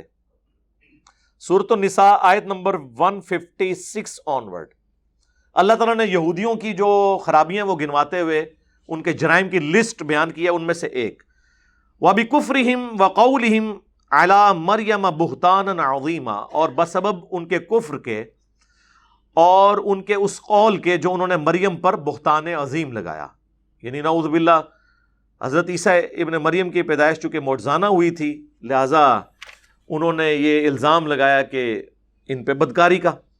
اب یہ لفظ بول دیں تو آپ کو پتہ ہے کافروں کے ریفرنس سے بھی ہم بولیں گے ہمارے کھاتے میں ڈال کے اسے گستاخی بنا دیتے ہیں, ان کا حال یہ ہے. تو بقولہم انا قتلنا المسیح عیسی ابن مریم رسول اللہ, اور قول ان کا کہ ہم نے قتل کر دیا ہے مسیح کو, عیسیٰ ابن مریم کو, جو اللہ کے رسول ہیں. اللہ کے رسول کے ساتھ تو اللہ کی مدد ہوتی ہے, انبیاء قتل ہوئے ہیں رسولوں کے ساتھ نہیں, کیونکہ رسول تو خود دھمکی لگاتا ہے کہ مجھے مانو ورنہ بڑے دن کا عذاب آئے گا, اور اس کے بعد رسول قتل ہو جائے اور قوم بچ جائے تو یہ تو اللہ کا وعدہ جھوٹا ہو جائے گا. کتب اللہ لاغلبن انا ورسولی, اللہ تعالیٰ نے قرآن میں واضح فرمایا کہ یہ بات میں نے طے کر دی ہے کہ میں اور میرے رسول غالب رہیں گے. رسول یعنی صاحب شریعت, اور وہ دھمکی لگاتے تھے, وہ کبھی قتل نہیں ہوئے. قتل ہوئے انبیاء, حضرت زکریا علیہ السلام, حضرت یحییٰ علیہ السلام, یہ انبیاء میں سے تھے, یہ رسول نہیں تھے. تو عیسیٰ ابن مریم تو رسول تھے. ان کا یہ کہنا کہ ہم نے اللہ کا رسول قتل کر دیا, مسیح عیسیٰ ابن مریم, وما قتلوہ, اور انہوں نے اسے قتل نہیں کیا, وما صلبوہ, اور نہ ہی انہیں سولی دیا, ولیکن شبہ لہم, بلکہ اللہ نے ایمبیگوس کر دیا معاملہ ان کے اوپر. اب یہ بڑا آسان موقع تھا, یہاں پہ اللہ کہتا ہے نہ وہ قتل ہوئے نہ سولی چڑھے, بلکہ وہ تو نیچرل ڈیتھ مرے ہیں اپنی, جس طرح وہ سیدھا کر کے پیش کرتے ہیں. ابھی یہ ختم نہیں ہوا, اس کا بھی کلائمیکس آنا ہے. وَإِنَّ الَّذِينَ اخْتَلَفُوا فِيهِ, اور جو اس معاملے میں اختلاف کر رہے ہیں, لَفِي شَكٍّ مِّن, وہ اس میں شک میں. کون؟ یہود و نصارا, جو یہ سمجھتے ہیں کہ وہ شہید ہو گئے. مَا لَهُم بِهِ مِن عِلْم, ان کے پاس کوئی علم نہیں ہے اس بارے میں, إِلَّا اتِّبَاعًا, سوائے اپنے گمان کی پیروی کے. وَمَا قَتَلُوهُ يَقِينًا, اور یقیناً عیسیٰ قتل نہیں ہوئے. اب اس کے بعد آنا چاہیے تھا وہ اپنی نیچرل ڈیتھ مرے ہیں, لیکن کیا آیا؟ بر رفعہ اللہ الیہ, بلکہ اللہ نے انہیں اٹھا لیا اپنی طرف. یہ الفاظ ہیں, یہ ہمیشہ جتنی پرانی ڈسکشن آپ دیکھیں کبھی آیات کور ہی نہیں کی غامدی صاحب نے, سیدھا آل عمران میں پہنچتے ہیں. یہ واضح ہے, جائیں کسی پرائمری اسکول کے بچے کو کہیں کہ اس کا سلیس ترجمہ کرے کہ اللہ تعالیٰ کہہ رہا ہے نہ قتل ہوا نہ سولی دیا گیا, یقیناً قتل نہیں ہوا بلکہ اسے اللہ نے اپنی طرف اٹھا لیا. اس کی بجائے ہونا چاہیے تھا وہ نیچرل ڈیتھ. وَكَانَ اللَّهُ عَزِيزًا حَكِيمًا, اور ساتھ ہی اللہ نے فرمایا اللہ غالب ہے, حکمت والا ہے. یعنی اللہ کو یہ قدرت ہے کہ وہ ایسا کسی کے ساتھ کر سکتا ہے. وَإِن مِّن أَهْلِ الْكِتَابِ, اور اہل کتاب میں سے کوئی بھی نہیں, إِلَّا لِيُؤْمِنَنَّ بِهِ قَبْلَ مَوْتِهِ, مگر یہ کہ وہ عیسیٰ پر ایمان لے آئے گا ان کی موت سے پہلے پہلے. وَيَوْمَ الْقِيَامَةِ يَكُونُ عَلَيْهِمْ شَهِيدًا, اور قیامت والے دن وہ ان پر گواہ بھی بنیں گے. اب یہ جو میں نے یہ ترجمہ کیا نا کہ ان کی موت سے پہلے پہلے ان پر ایمان لے آئے گا, اس کا غامدی صاحب اور باقی لوگ یہ تعویل کرتے ہیں کہ وہ شخص اپنی موت سے پہلے ان پہ ایمان لے آئے گا, یعنی وہ ہی کی ضمیریں الٹ کر دیتے ہیں. اسی لیے ہم کہتے ہیں کہ جب احادیث میں آئیں گے آپ کا یہ موقف ہمارا یہ موقف, تو آئیں بخاری مسلم دونوں پڑھیں. حضرت ابو ہریرہ یہی آیت پڑھتے تھے اور وہ کہتے تھے کہ اللہ کے نبی علیہ السلام نے فرمایا کہ عیسیٰ ابن مریم تم میں اتریں گے, خنزیر کو قتل کر دیں گے, صلیب کو توڑ دیں گے, جزیہ موقوف کر دیں گے, عادل حکمران کی حیثیت سے اتریں گے, اور اس وقت عیسائی اسلام قبول کر لیں گے, دنیا میں اسلام ہی اسلام ہوگا. اور پھر حضرت ابو ہریرہ کہتے تھے کیا تم قرآن کی یہ آیت نہیں پڑھتے ہو کہ کوئی بھی ایسا اہل کتاب نہیں بچے گا مگر اپنی موت سے پہلے ان پہ ایمان لے آئے گا. یہ حدیث نہ بھی ہو, پچھلے الفاظ کیا ہیں, نہ قتل ہوئے نہ سولی دیے گئے بلکہ اٹھا. اب غامدی صاحب کو پتا تھا, یہ بالکل واضح ہے, اس لیے وہ جب سورہ آل عمران کی آیات ڈسکس کرتے ہیں نا, انی متوفی کا و رافع کا الیہ, بلکہ میں تمہیں موت دوں گا اپنی طرف اٹھا لوں گا. ہم کہتے ہیں میں تمہیں پورا کروں گا جو دنیا میں تمہاری زندگی ہے پھر اپنی طرف اٹھا لوں گا. یہ پوری ایک بحث ہے, متوفی کا دونوں معنی آتے ہیں. تو وہاں پہ وہ کہتے ہیں کہ ہوا یہ تھا کہ جب ان کو یہودی پکڑنے لگے قتل کرنے کے لیے رومنس کے ذریعے, تو عیسیٰ ابن مریم کو اللہ نے اسی وقت موت دی اور پھر ان کی لاش کو بے حرمتی سے بچانے کے لیے آسمانوں پہ اٹھا لیا. تو آدھا رفع سماوی غامدی صاحب بھی مانتے ہیں. غامدی صاحب کا عیسیٰ ابن مریم کے بارے میں وہ عقیدہ نہیں ہے جو قادیانیوں کا یا منکرین احادیث کا ہے, وہ تو ان کی ڈیتھ اور قبر بھی مانتے ہیں, جبکہ غامدی صاحب یہ کہتے ہیں کہ ان کو اس وقت موت دی گئی اور لاش کو اللہ تعالیٰ نے آسمانوں پہ اٹھا لیا. یہ جو یہاں آیا تھا نا کہ نہ وہ قتل ہوئے نہ سولی دیے گئے بلکہ انہیں اٹھا لیا, وہ کہتے ہیں اس وقت ان پہ ایک نیند طاری ہوئی, ساتھ ہی انہیں موت آئی اور فرشتے انہیں اٹھا کے اوپر لے گئے. وہ یہاں دنیا میں ان کی قبر نہیں ہے, آدھی بات وہ بھی مانتے ہیں. لیکن یہ اتنی لمبی انہوں نے کہانی انہیں اس لیے بنانی پڑی کہ وہ واضح چیزیں موجود تھی, اس کا ان کو انکار کرنا تھا, اور بخاری مسلم کی درجنوں احادیث کا.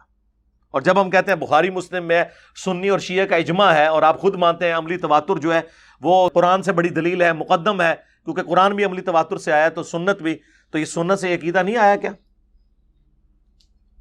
اب تو خیر وہ ڈھیلے پڑ گئے, انہوں نے کہا اگر آ گئے تو انشاءاللہ مان لیں گے. ہاں اب یہ میں کیسے آپ کے لیے دعا کروں کہ آپ کی زندگی میں آ جائیں. وہ اوریا صاحب بھی کچھ کر سکتے ہیں, ہر دوسرے دن وہ کبھی حضرت عیسیٰ کو لائے ہوتے ہیں. پہلے ڈاکٹر سرار صاحب کی یہ ڈیوٹی تھی کہ امام مہدی آئے کہ آئے, اونو اوریا صاحب نے ڈیوٹی سنبھال لی ہے. میں ایڈی خطرناک ڈیوٹیاں میں تو نہیں سنبھال سکتا کہ بہ کے اتنے پروفیسیز کرتا پھرا.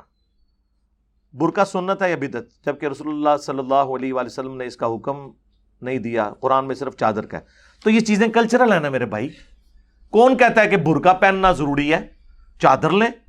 آپ ایران میں عورتیں جو ہیں وہ چادریں لیتی ہیں، اتنی بڑی چادر ہے، یہاں پہ بھی ایرانی چادر مل جاتی ہے، وہ یوں لے کہ یہاں سے انہوں نے پکڑی ہوتی ہے. حج عمرے پہ آپ کو عورتیں ایرانی وہ کالی چادریں لیتی ہیں، تو چادر لیں، لیکن وہ چادر وہ پھر کس طرح کی ہوگی کہ عورتوں کے جسم کی نمائش نہیں ہونی چاہیے، کوئی منقش چادریں نہیں ہونی چاہیے.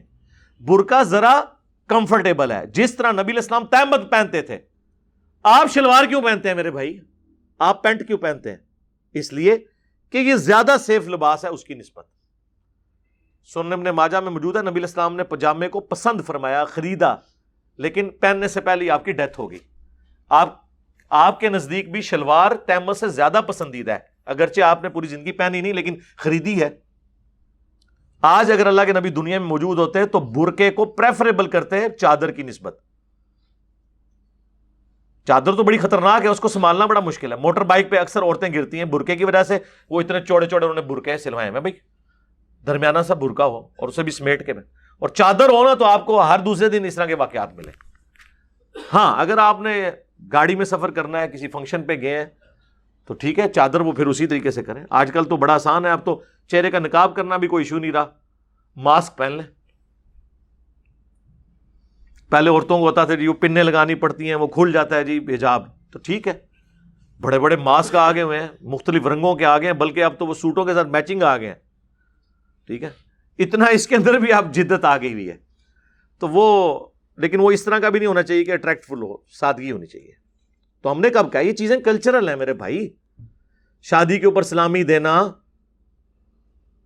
مولوی کو پیسے دینا نکاح پڑھانے کے، ہاں اونٹ اور گھوڑے کی بجائے بیوی کو کار میں لے کے آنا، یہ ساری کی ساری چیزیں کلچرل ہیں. اور کلچرل چیزیں جو ہوتی ہیں ان میں صرف یہ دیکھا جائے گا کہ قرآن و سنت کے خلاف کوئی چیز نہ ہو، قرآن و سنت سے دلیل اس کی ضرورت نہیں ہے. اور جو دینی ایکٹیویٹیز ہیں پیورلی، جیسے نماز، روزہ، حج، زکوٰۃ، یا نکاح کے لیے جو شرط ہے ایجاب و قبول، گواہوں کی موجودگی، حق مہر، اب اس میں کوئی تبدیلی نہیں کر سکتا.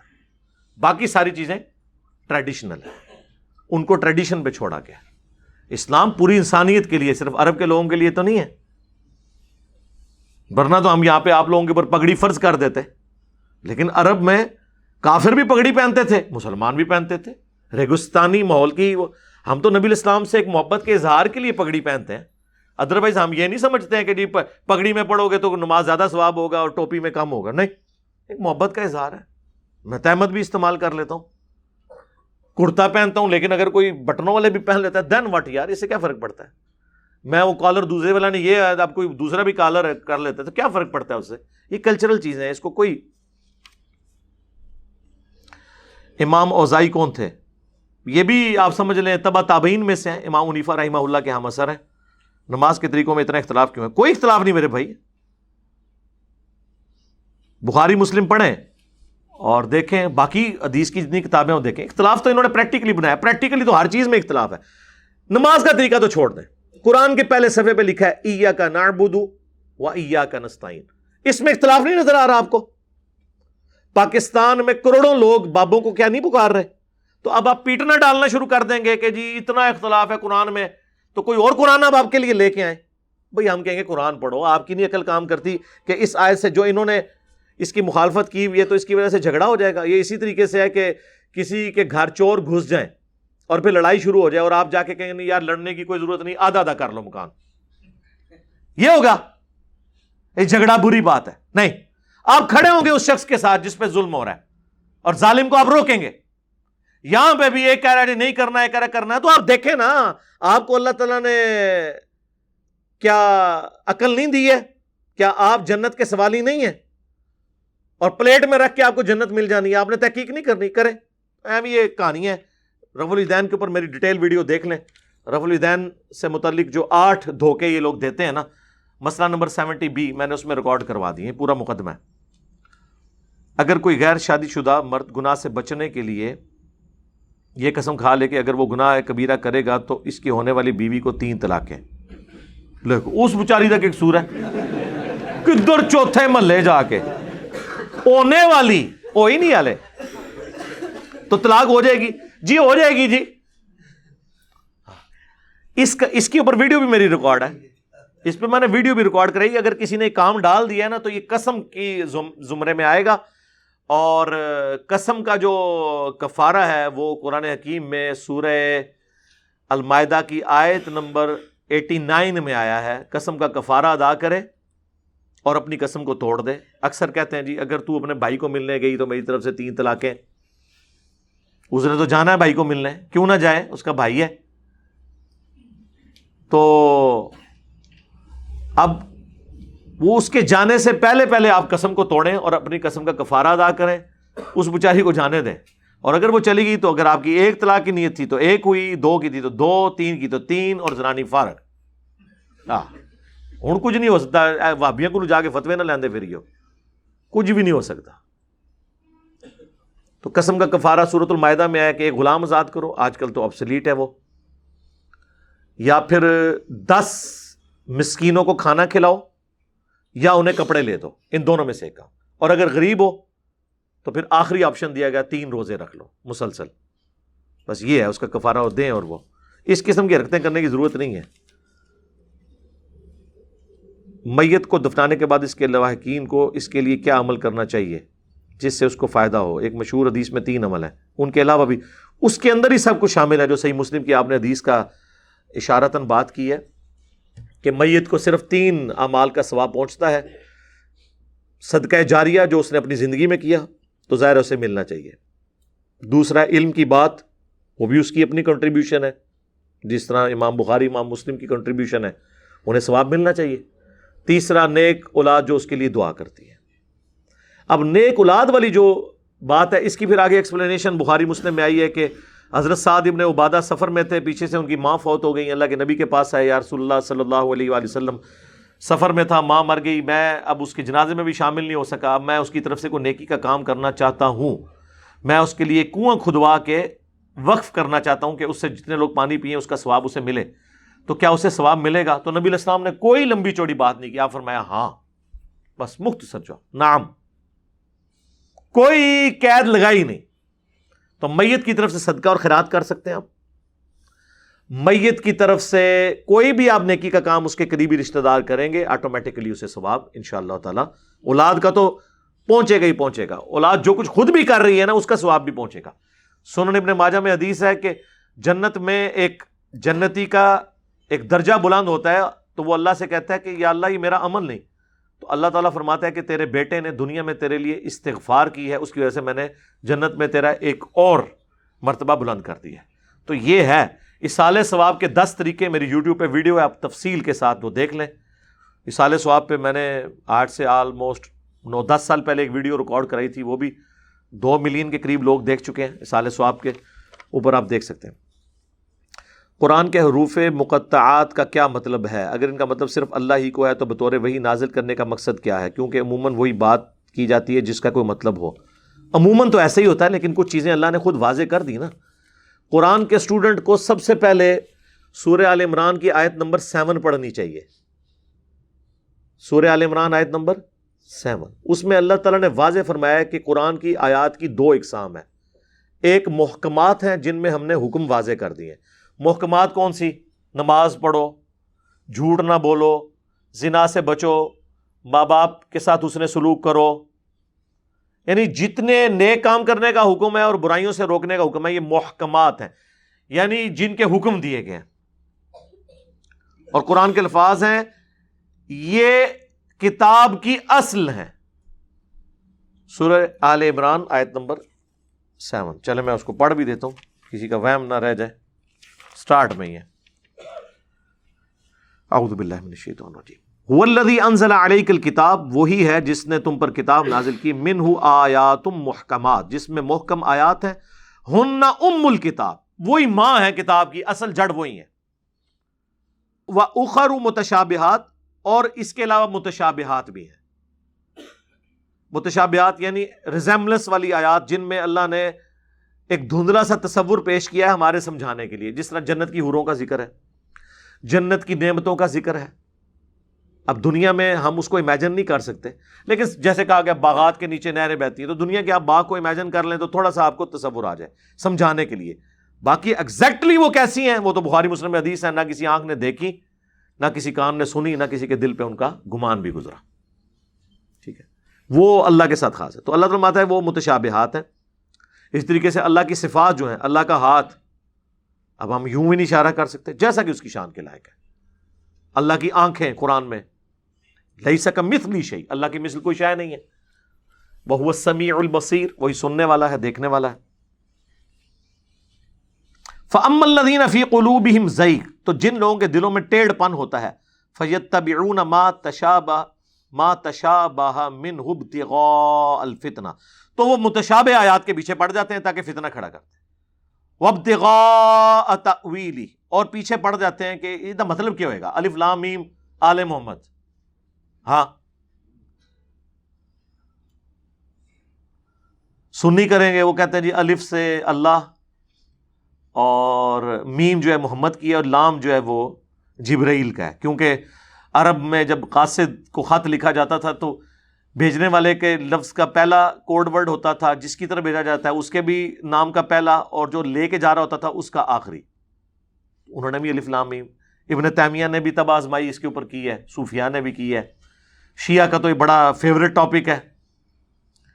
اللہ کے بندوں قرآن واضح کہہ رہے ہیں کہ جو میں نے حکم دیا اس کی پیروی کرو, تسی کیڑے کم میں لگے ہوئے ہو.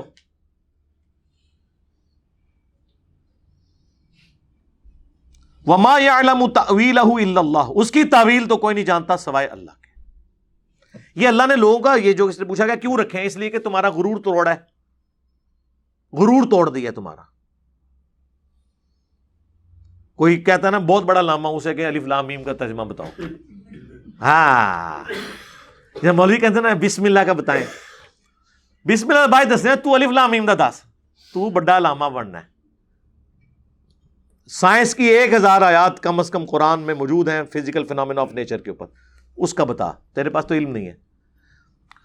یہ ہو سکتا ہے کہ جو سائنٹیفک فیکٹس کی وجہ سے چیزیں نبی علیہ السلام کے زمانے میں صحابہ کو نہیں پتہ تھی, آج ہمیں پتہ چلی ہیں, تو وہ متشابہات آج کی ڈیٹ میں محکمات بن چکی ہیں, ذہن میں رکھیے گا.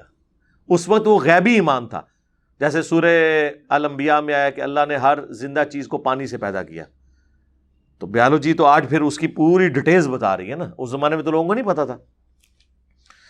تو اس کی تاویل تو کوئی نہیں جانتا سوائے اللہ کے. والراسخون فی العلم, اور جو علم میں راسخ لوگ ہیں وہ بس اتنا کہتے ہیں, یقولون آمنا بہ, وہ کہتے ہیں ہم ایمان لائے اس کے اوپر, بس. کل من عند ربنا, ہمارے رب کی طرف سے. وما یذکر الا اولو الالباب, اور نصیحت تو حاصل نہیں کرتے مگر عقل والے.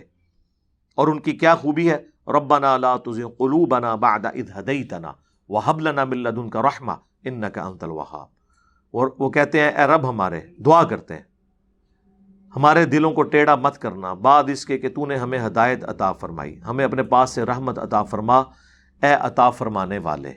تو اللہ تعالیٰ فرما رہا ہے کہ اہل علم جو ہیں وہ کہتے ہیں یہ سب کچھ اللہ کی طرف سے ہے, حروف مقطعات بھی ہیں وہ بھی اللہ کی طرف سے ہیں, ہم ان پہ ایمان لاتے ہیں چاہے ہمیں ان کا مطلب نہ بھی پتہ ہو. پورا قرآن اور پڑا ہوا ہے, حروف مقطعات تو قرآن کا ایک صفحہ بھی نہیں بنتے, سارے بھی جمع کر لیں تو وہ اللہ اور اس کے نبی کے درمیان کوڈ ورڈز ہیں, اس کا اس کے ساتھ کوئی تعلق نہیں ہے کہ عام بندہ اس کے پیچھے پڑے.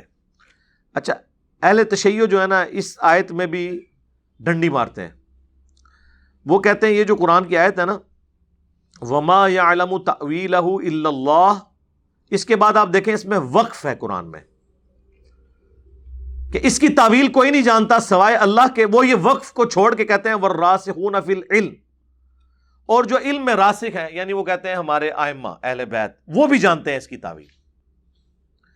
اب یہ جو انہوں نے غلط اس کا ترجمہ کرنے کی کوشش کی ہے, تو قرآن میں باطل نہیں داخل ہو سکتا, سورہ حمیم سجدہ میں ہے, نہ باطل آگے سے داخل ہو سکتا ہے نہ پیچھے سے.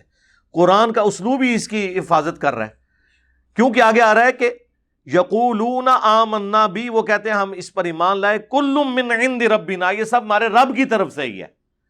یہ خود اسلوب بتا رہا ہے کہ وہ کہہ رہے ہیں ہمیں اس کا مطلب پتہ ہو یا نہ پتہ ہو, ہم ایمان لاتے ہیں بس, سب کچھ اللہ کی طرف سے ہے. ورنہ یہاں ہونا چاہیے تھا کہ وہ کہتے ہیں کہ اس اللہ کا شکر جس نے ہمیں اس کا علم عطا فرمایا اور باقیوں کو نہ عطا فرمایا.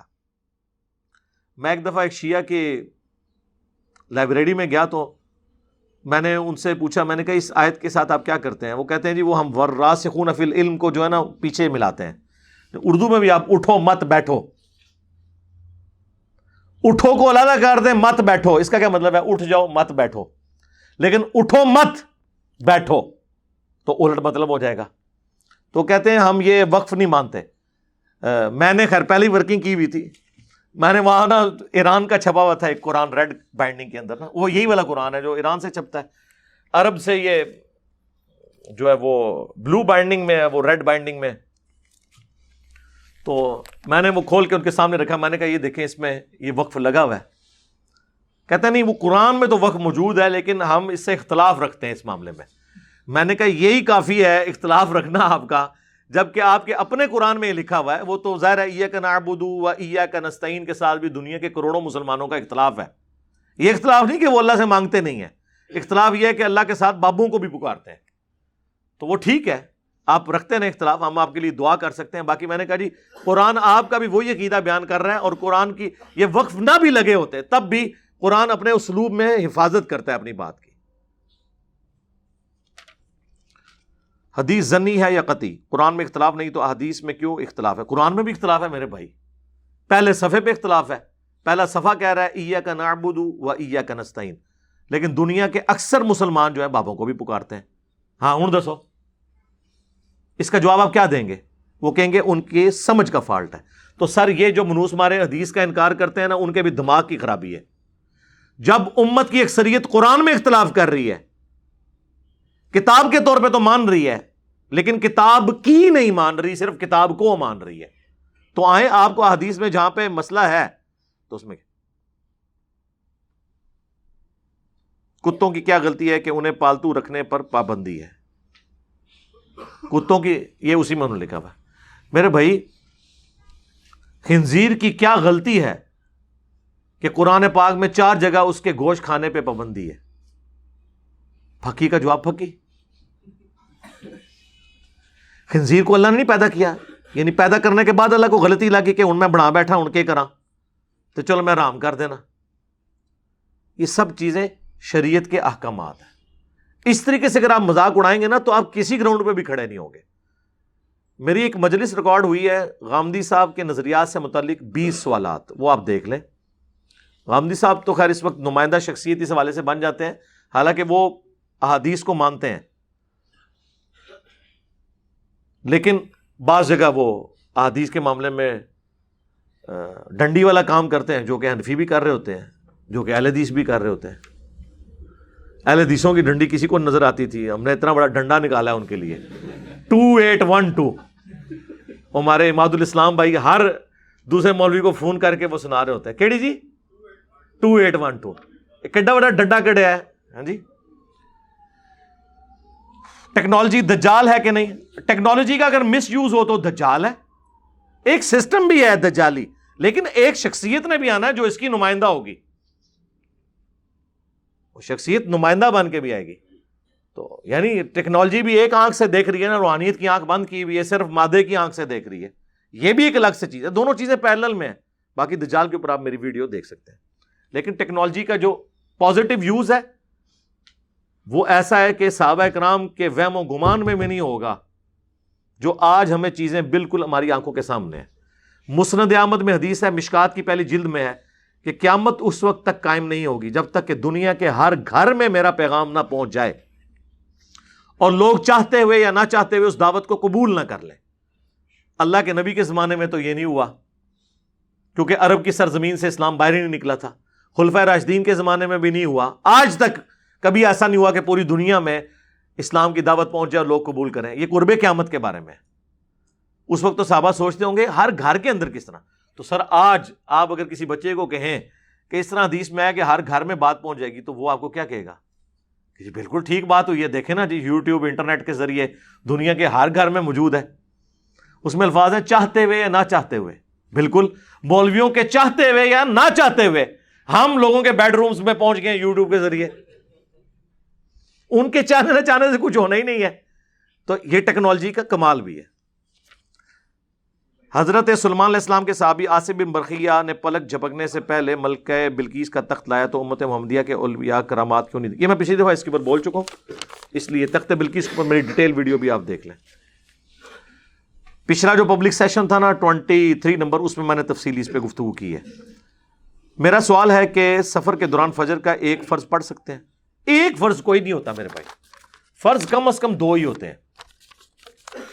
بخاری اور مسلم دونوں میں حدیث ہے، عائشہ کہتی ہیں کہ اللہ تعالیٰ نے شروع میں نماز دو دو رکعتی فرض کی تھی، پھر سفر میں اسے دو رہنے دیا اور حضر میں چار کر دیا، سوائے مغرب کے وہ تین ہوگی. ایک فرض کوئی نہیں ہے جی میرے بھائی. ہاں جو جنگ کی حالت میں نماز ہے نا، نماز خوف، اس میں مسلم شریف میں ایک حدیث ہے ایک رکعت والی بھی، لیکن امت کی اکثریت وہ ایک رکعت سے مراد یہ کہ ایک رکعت امام کے پیچھے اور ایک پھر الگ سے، اور وہ قرآن میں بھی اشارتاً سورہ النساء میں موجود ہے، اے نبی جب تم ان میں موجود ہو جنگ کی حالت میں تو تم پھر ایک رکعت پڑھاؤ، ایک جماعت تمہارے پیچھے ایک رکعت پڑھے، اور پھر نبی علیہ السلام بیٹھ جاتے تھے ایک رکعت پڑھ کے. وہ جو ایک رکعت ہوتی تھی، یہ پوری تفصیل بخاری مسلم میں، قرآن میں بھی پوری تفصیل آئی ہے. اور نماز خوف والی حدیثیں آپ کو بخاری مسلم کے حوالے سے مشکات کی پہلی جلد میں مل جائیں گی. تو نبی علیہ السلام بیٹھے رہتے تھے، اور وہ جو ایک رکعت جنہوں نے پڑھی ہوتی تھی نا حضور کے پیچھے، وہ پھر دوسری رکعت اپنی خود مکمل کر کے سلام پھیرتے تھے، پھر وہ جا کے حفاظت کرتے تھے بارڈر کے اوپر یا جنگ کے میدان جنگ میں آگے، اور وہ دوسرے جو رہ گئے ہوتے تھے وہ آتے تھے، پھر جب حضور کے پیچھے سب بنا لیتے تھے تو حضور پھر کھڑے ہو جاتے تھے، اور حضور کی وہ دوسری ہوتی تھی، آپ دو پڑھ کے سلام پھیر دیتے تھے، اور وہ جو پیچھے شامل ہوتے تھے ان کی ایک ہوتی تھی، وہ بھی ایک اپنی الگ کر لیتے تھے. لیکن یہ خصوصیت ہے، قرآن میں آیا نبی جب تم من میں موجود ہو. کیوں؟ صحابہ کرام اپنے لیے آنر سمجھتے تھے کہ ایسا نہ ہو کہ اللہ کے نبی ہم میں موجود ہوں اور دو امام مقرر ہوں، آدھے لوگ حضور کے پیچھے پڑھ لیں، حضور تو اپنی پڑھ چکے ہیں فرض نماز، دوبارہ تو نہیں آپ نے پڑھانی. ٹھیک ہے، تو حالانکہ جائز بھی ہے، لیکن ظاہر ہے نماز خوف میں تو تردد ہوتا ہے نا جنگ کی حالت میں. تو پھر کہا گیا کہ ٹھیک ہے آپ ایک ایک کریں، آدھی جماعت کو ایک آپ پڑھائیں اور اگلی آدھی جماعت کو ایک پڑھائیں. میرے والد صاحب حادثے میں فوت ہو گئے، اللہ تعالیٰ ان کی مغفرت کرے. پی ٹی وی میں ملازم تھے تو کچھ رقم قانونی طور پر چھوٹی بہن جو کنواری ہے اسے ملی ہے، کیا اس رقم میں باقی بہن بھائی کا حصہ ہوگا جبکہ پی ٹی وی کے قانون کے مطابق صرف اس کنواری بہن کا حصہ ہے؟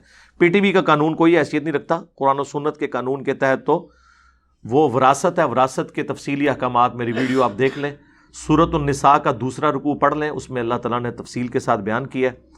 تو شریعت کے مطابق وہ ساری رقم تقسیم ہوگی. ہاں اگر آپ سمجھتے ہیں کہ وہ چھوٹی بہن جو ہے وہ زیادہ حقدار ہے، آپ لوگ سیٹلڈ ہیں، تو آپ آفیشلی اسے معاف کر دیں. ٹھیک ہے، اور اگر آپ کے دادی دادا زندہ ہیں تو یا آپ کی والدہ، تو ان کا بھی حصہ بنے گا، اور اگر وہ نہیں ہے تو پھر تو نہیں ہے. تو آپ باقی میری ویڈیو دیکھ لیں. کیا شیخ عبد القادر جیلانی اہل بیت سے ہیں؟ ہم نے اکثر بریلوی وزراء سے سنا ہے کہ امام حسن کی اولاد سے ہیں. ہاں جی اہل بیت ہیں، حسن حسین نہیں ہیں، تو اہل بیت سے ہیں، لیکن وہ نماز رفع یدین سے پڑھتے تھے، نماز ان کی وابیوں والی تھی،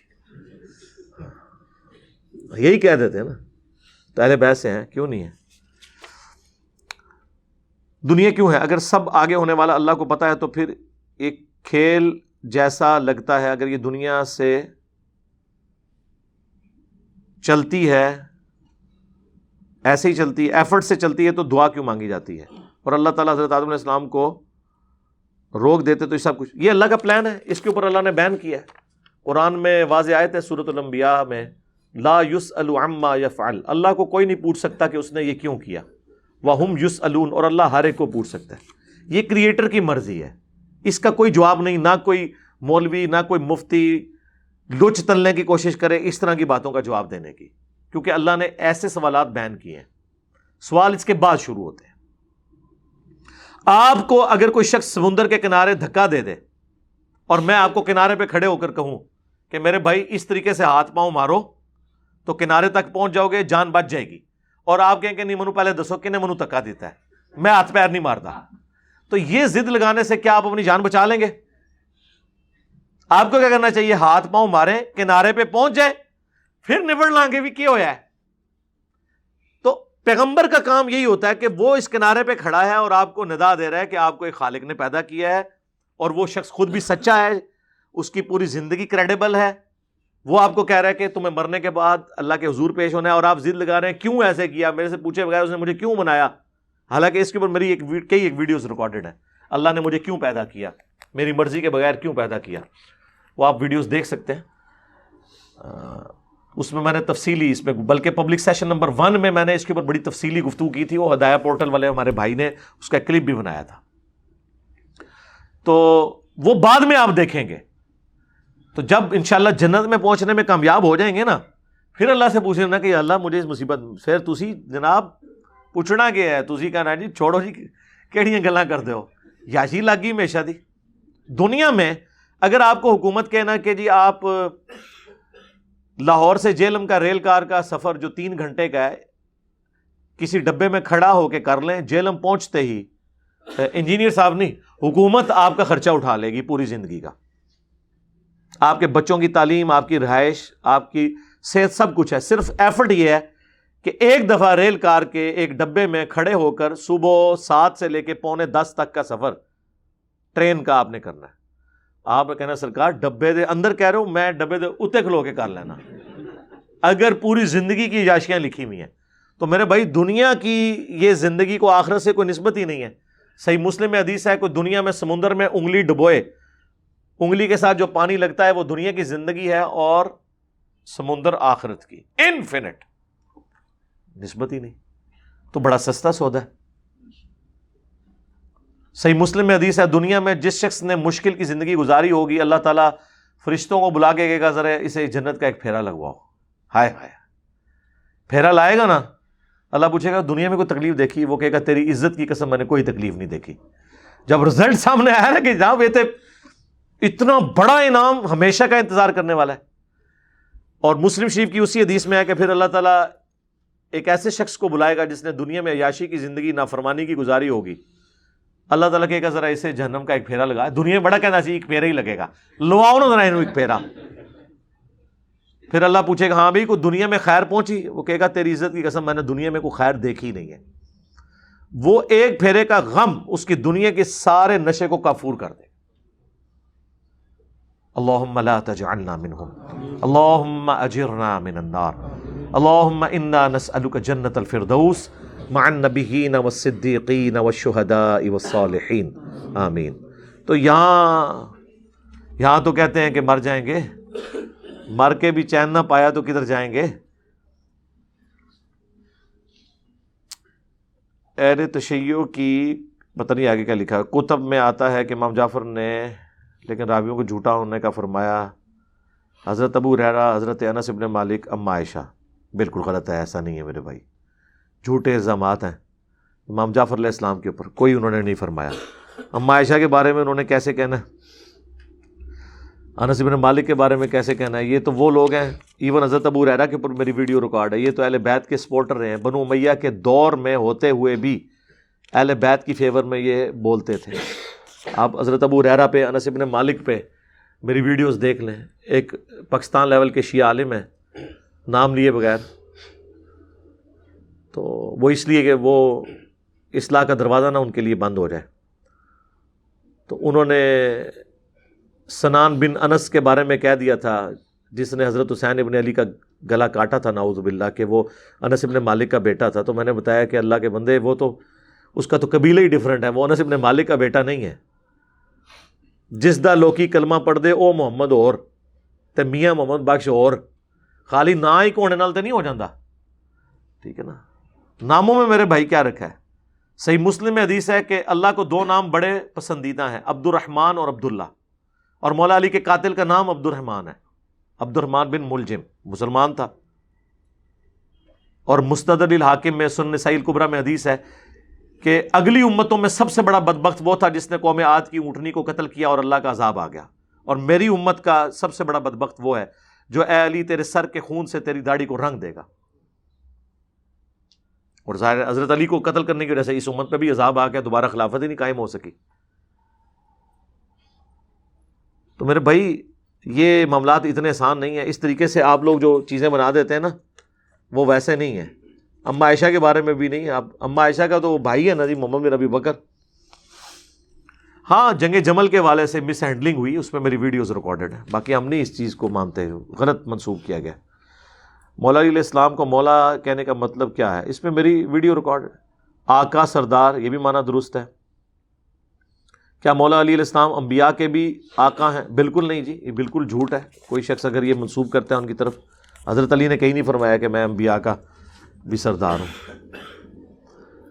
علی بھائی, آپ کے ریسرچ پیپر واقعہ کربلا میں حضرت علی کے بارے میں آپ نے لکھا ہے کہ جس نے سب سے پہلے اسلام قبول کیا حضرت علی تھے, لیکن جس حدیث کا آپ نے والا دیا ہے اس میں لکھا ہے کہ جس نے سب سے پہلے اسلام قبول کیا وہ حضرت ابوبکر تھے. نہیں میرے بھائی, ترمذی آپ پڑھ کے دیکھ لیں, حدیث میں نہیں لکھا ہوا, وہ راوی کا قول لکھا ہوا ہے, اور راوی تابعی ہے, اور تابعی کی مرسل امام مسلم کے مقدمے میں قبول نہیں. اس پہ میری ویڈیو آ چکی ہے. یہ ایک وہابی مولانا نے میرے خلاف کلپ بھی بنایا تھا, اتنے ظالم ہیں. میں نے لکھا ہے صحیح احادیث, حدیث وہ ہوگی جس کی سند نبی الاسلام یا کسی صحابی تک جاتی ہو. امام مسلم نے مقدمے میں لکھا ہے کہ تابعی کا قول کوئی حجت نہیں ہے. وہ ابراہیم نخی کا قول امام ترمذی نے لکھا ہے کہ وہ کہتے تھے کہ سب سے پہلے حضرت ابوبکر ایمان لے کے آئے. اوپر زید ابن ارقم کی حدیث ہے, حدیث زید ابن ارقم کی ہے کہ سب سے پہلے ایمان لے کے آئے علی ابن ابی طالب. تو زید ابن ارقم جو ہیں انہوں نے نبی الاسلام کا حضرت علی کا زمانہ پایا ہوا ہے, اور ابراہیم نخی حضرت علی کی شہادت کے دس سال بعد پیدا ہوئے ہیں. چالیس ہجری میں حضرت علی شہید ہوئے ہیں, اور پچاس ہجری میں ابراہیم نخی پیدا ہوئے ہیں, اور چھیانوے ہجری میں فوت ہوئے ہیں. جو شخص حضرت علی کی وفات کے بعد دس سال بعد پیدا ہوا ہے اور حضرت ابوبکر کی وفات کے تیس سال بعد پیدا ہوا ہے, تیس بھی نہیں ستائیس تقریباً سینتیس سال کے بعد, وہ شخص کس طرح دعویٰ کر سکتا ہے کہ وہ منسوب کرے؟ اور اس کی سپورٹ میں میری بڑی ڈیٹیل ویڈیو ہے. سب سے پہلے اسلام کون لایا, سب سے پہلے مسلم کون, سب سے پہلے جو ایمان ہے وہ لے کے آئیں سیدہ خدیجہ, عورتوں کی سپیشیز میں. اور مردوں کی سپیشیز میں چاہے وہ کوئی بچہ ہو یا بڑی عمر کا, سب سے پہلے ایمان لے کر آئے علی ابن ابی طالب. تو میں نے کئی احادیث اس میں پیش کی ہیں. وہ عفیف والی حدیث جو ہے صحابی والی, جو کہتے ہیں کہ میں جب تجارت کی غرض سے گیا تھا, وہ حدیث مسند احمد میں ہے, سنن نسائی الکبریٰ کے چیپٹر خصائص علی میں ہے. تو عباس نے مجھے بتایا, جب تین لوگوں کو میں نے نماز پڑھتے ہوئے حرم میں دیکھا تو انہوں نے کہا کہ اس وقت اس دین کے ان تین کے علاوہ کوئی پیروکار نہیں ہے. وہ تین کون تھے؟ نبی الاسلام, حضرت خدیجہ اور مولا علی. اور وہ کہتے ہیں کہ اگر میں اس وقت ایمان لے آتا تو میں چوتھا ہوتا. تو اس میں تو کسی اور کا ذکر نہیں ہے. اس سے حضرت ابوبکر کو ڈیگریڈ کرنا نہیں ہے. آپ جس کا جو ٹائٹل ہے وہ لے کے دوسرے کے کھاتے میں تو نہ ڈالیں نا میرے بھائی. جو حضرت عثمان کا ٹائٹل ہے کہ تین موقع پہ انہوں نے جنت کمائی ہے, مسجد نبوی کی توسیع کے لیے زمین لے کے دی, کنواں وقف کیا, غزوہ تبوک کے اوپر اونٹ ساز و سامان کے لدے ہوئے دیے, اب یہ زبردستی فضیلت میں حضرت علی کے لیے ثابت کرنے کی کوشش کروں تو میری ناانصافی ہے. لیکن جو حضرت علی کی کنٹریبیوشنز ہیں اس کو آپ کسی اور شخص کے کھاتے میں تو نہ ڈالیں. اب غزوہ خیبر آپ زبردستی کسی اور کو ثابت کرنے کی کوشش کریں تو یہ ذاتی والی بات ہے. بخاری مسلم میں واضح موجود ہے کہ وہ مولا علی کے حصے میں ہے. تو اس طرح نہیں کرنا چاہیے.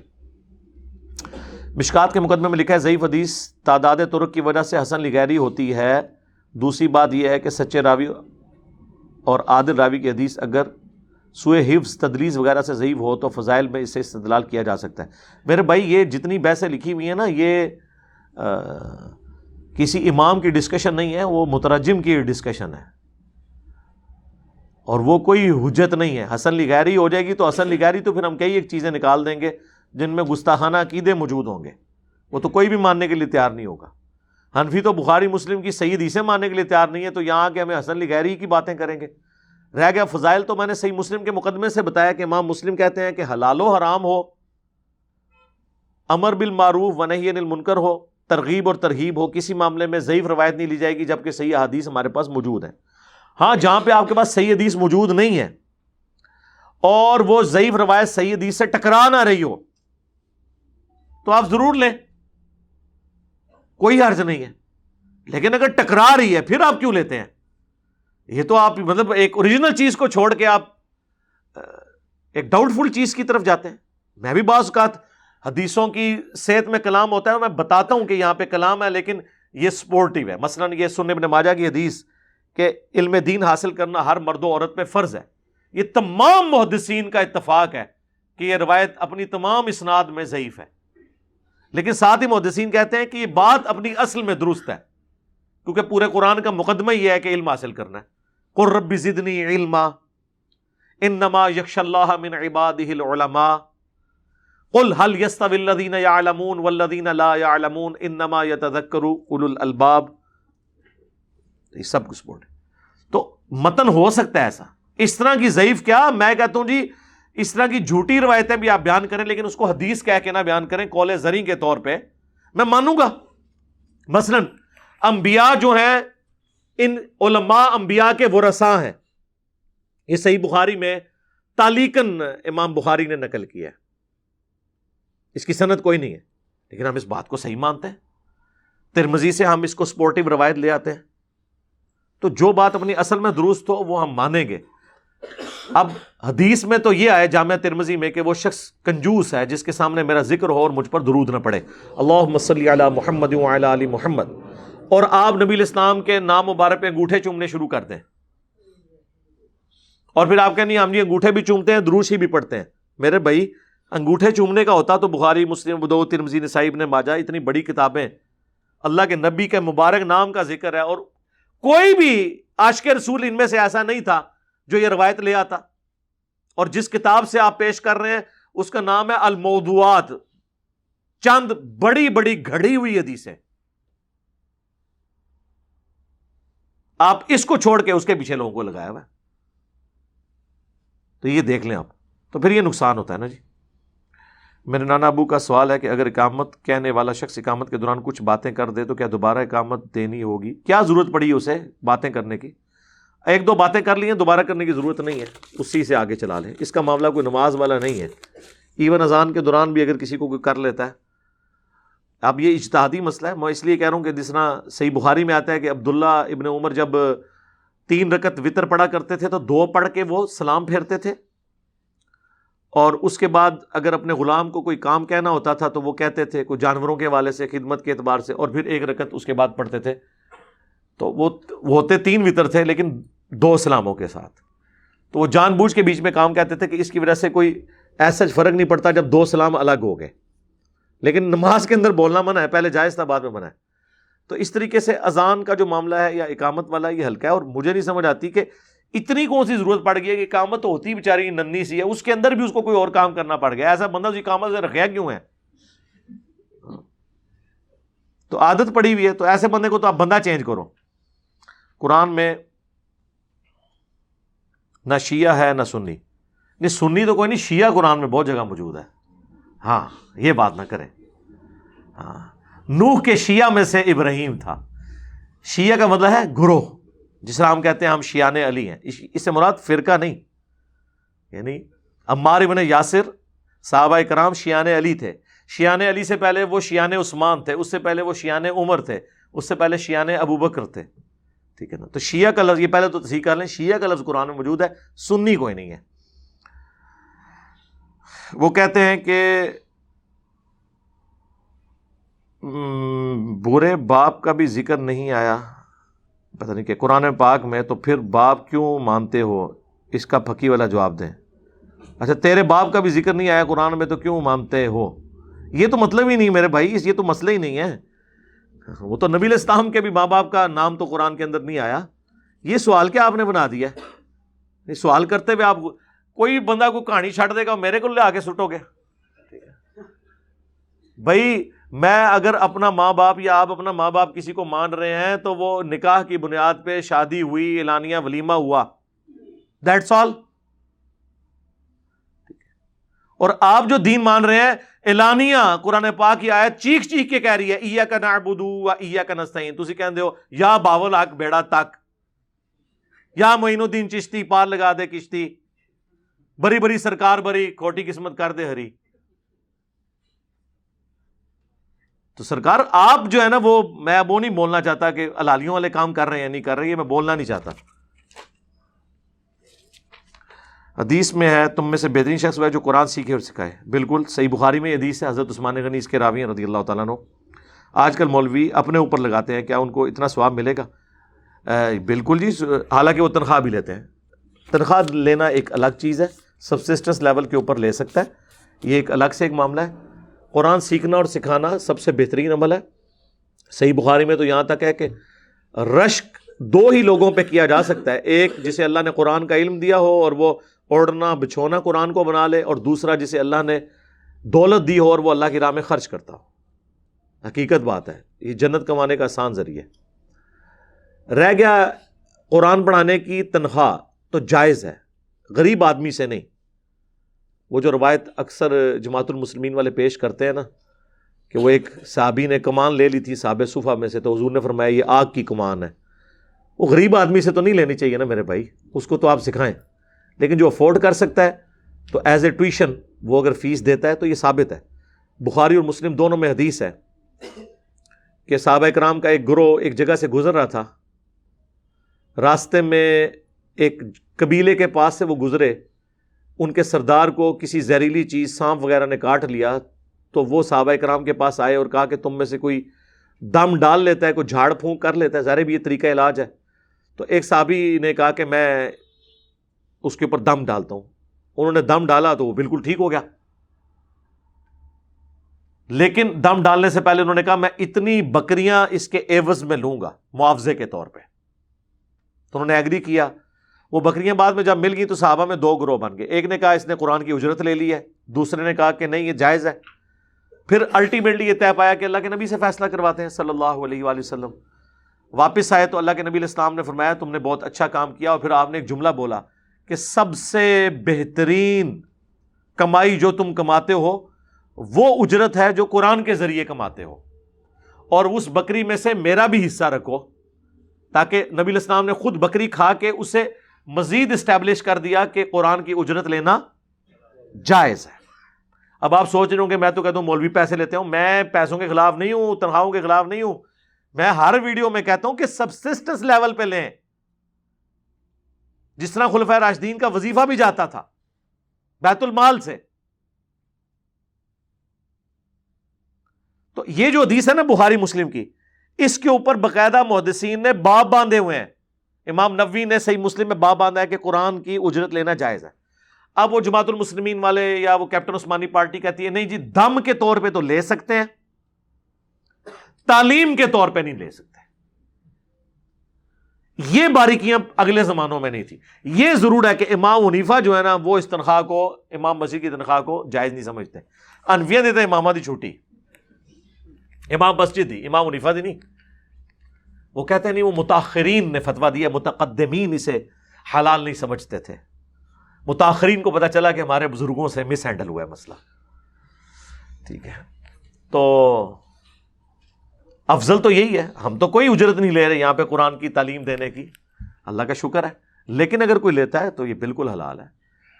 صحیح بخاری میں موجود ہے, حضرت میرا اس پہ پورا ڈیٹیل کلپ بھی ہے, نبی علیہ السلام کا ذریعہ معاش, نبی علیہ السلام بھی بیت المال سے لیتے تھے, بعد میں تو آپ نے کوئی کاروبار نہیں کیا جب آپ دعوت کے لیے وقف ہوئے, لیکن سبسسٹنس لیول پہ فاقے آتے تھے, وفات تک فاقے رہے ہیں. جب دین کا کام شروع نہیں کیا تھا امیر ترین آدمی تھے, امیر ترین بیوی تھی, دین کا کام شروع کیا غربت کی زندگی. لیکن اسلام آباد میں کیا ہوتا ہے, جب تک مسجد نہیں بنائی ہوتی سائیکل پہ, مسجد بنا لیتے ہیں تو گاڑی پہ اور ڈرائیور بھی. یہ فرق ہے. صحیح بخاری میں الفاظ ہیں کہ جب حضرت ابوبکر کو خلیفہ بنایا گیا تو وہ اپنا سامان اٹھا کے بازار جانے لگے, تو صحابہ نے کہا حضرت آپ کو تو خلیفہ بنایا ہے. انہوں نے کہا کہ میں اپنے بال بچوں کو بھوکا ماروں گا, تمہیں پتہ ہے کہ میرا گزر بسر بڑا اچھا میرے کاروبار سے ہو رہا تھا, اب تم نے مجھے ذمہ داری لگا دی ہے تو میں تو یہ دونوں چیزیں پیرلل میں نہیں کر سکتا. وہ تو بزرگوں کی شان ہے جو مسلح اٹھا کے سونے کی کانیں نکالتے ہیں نا.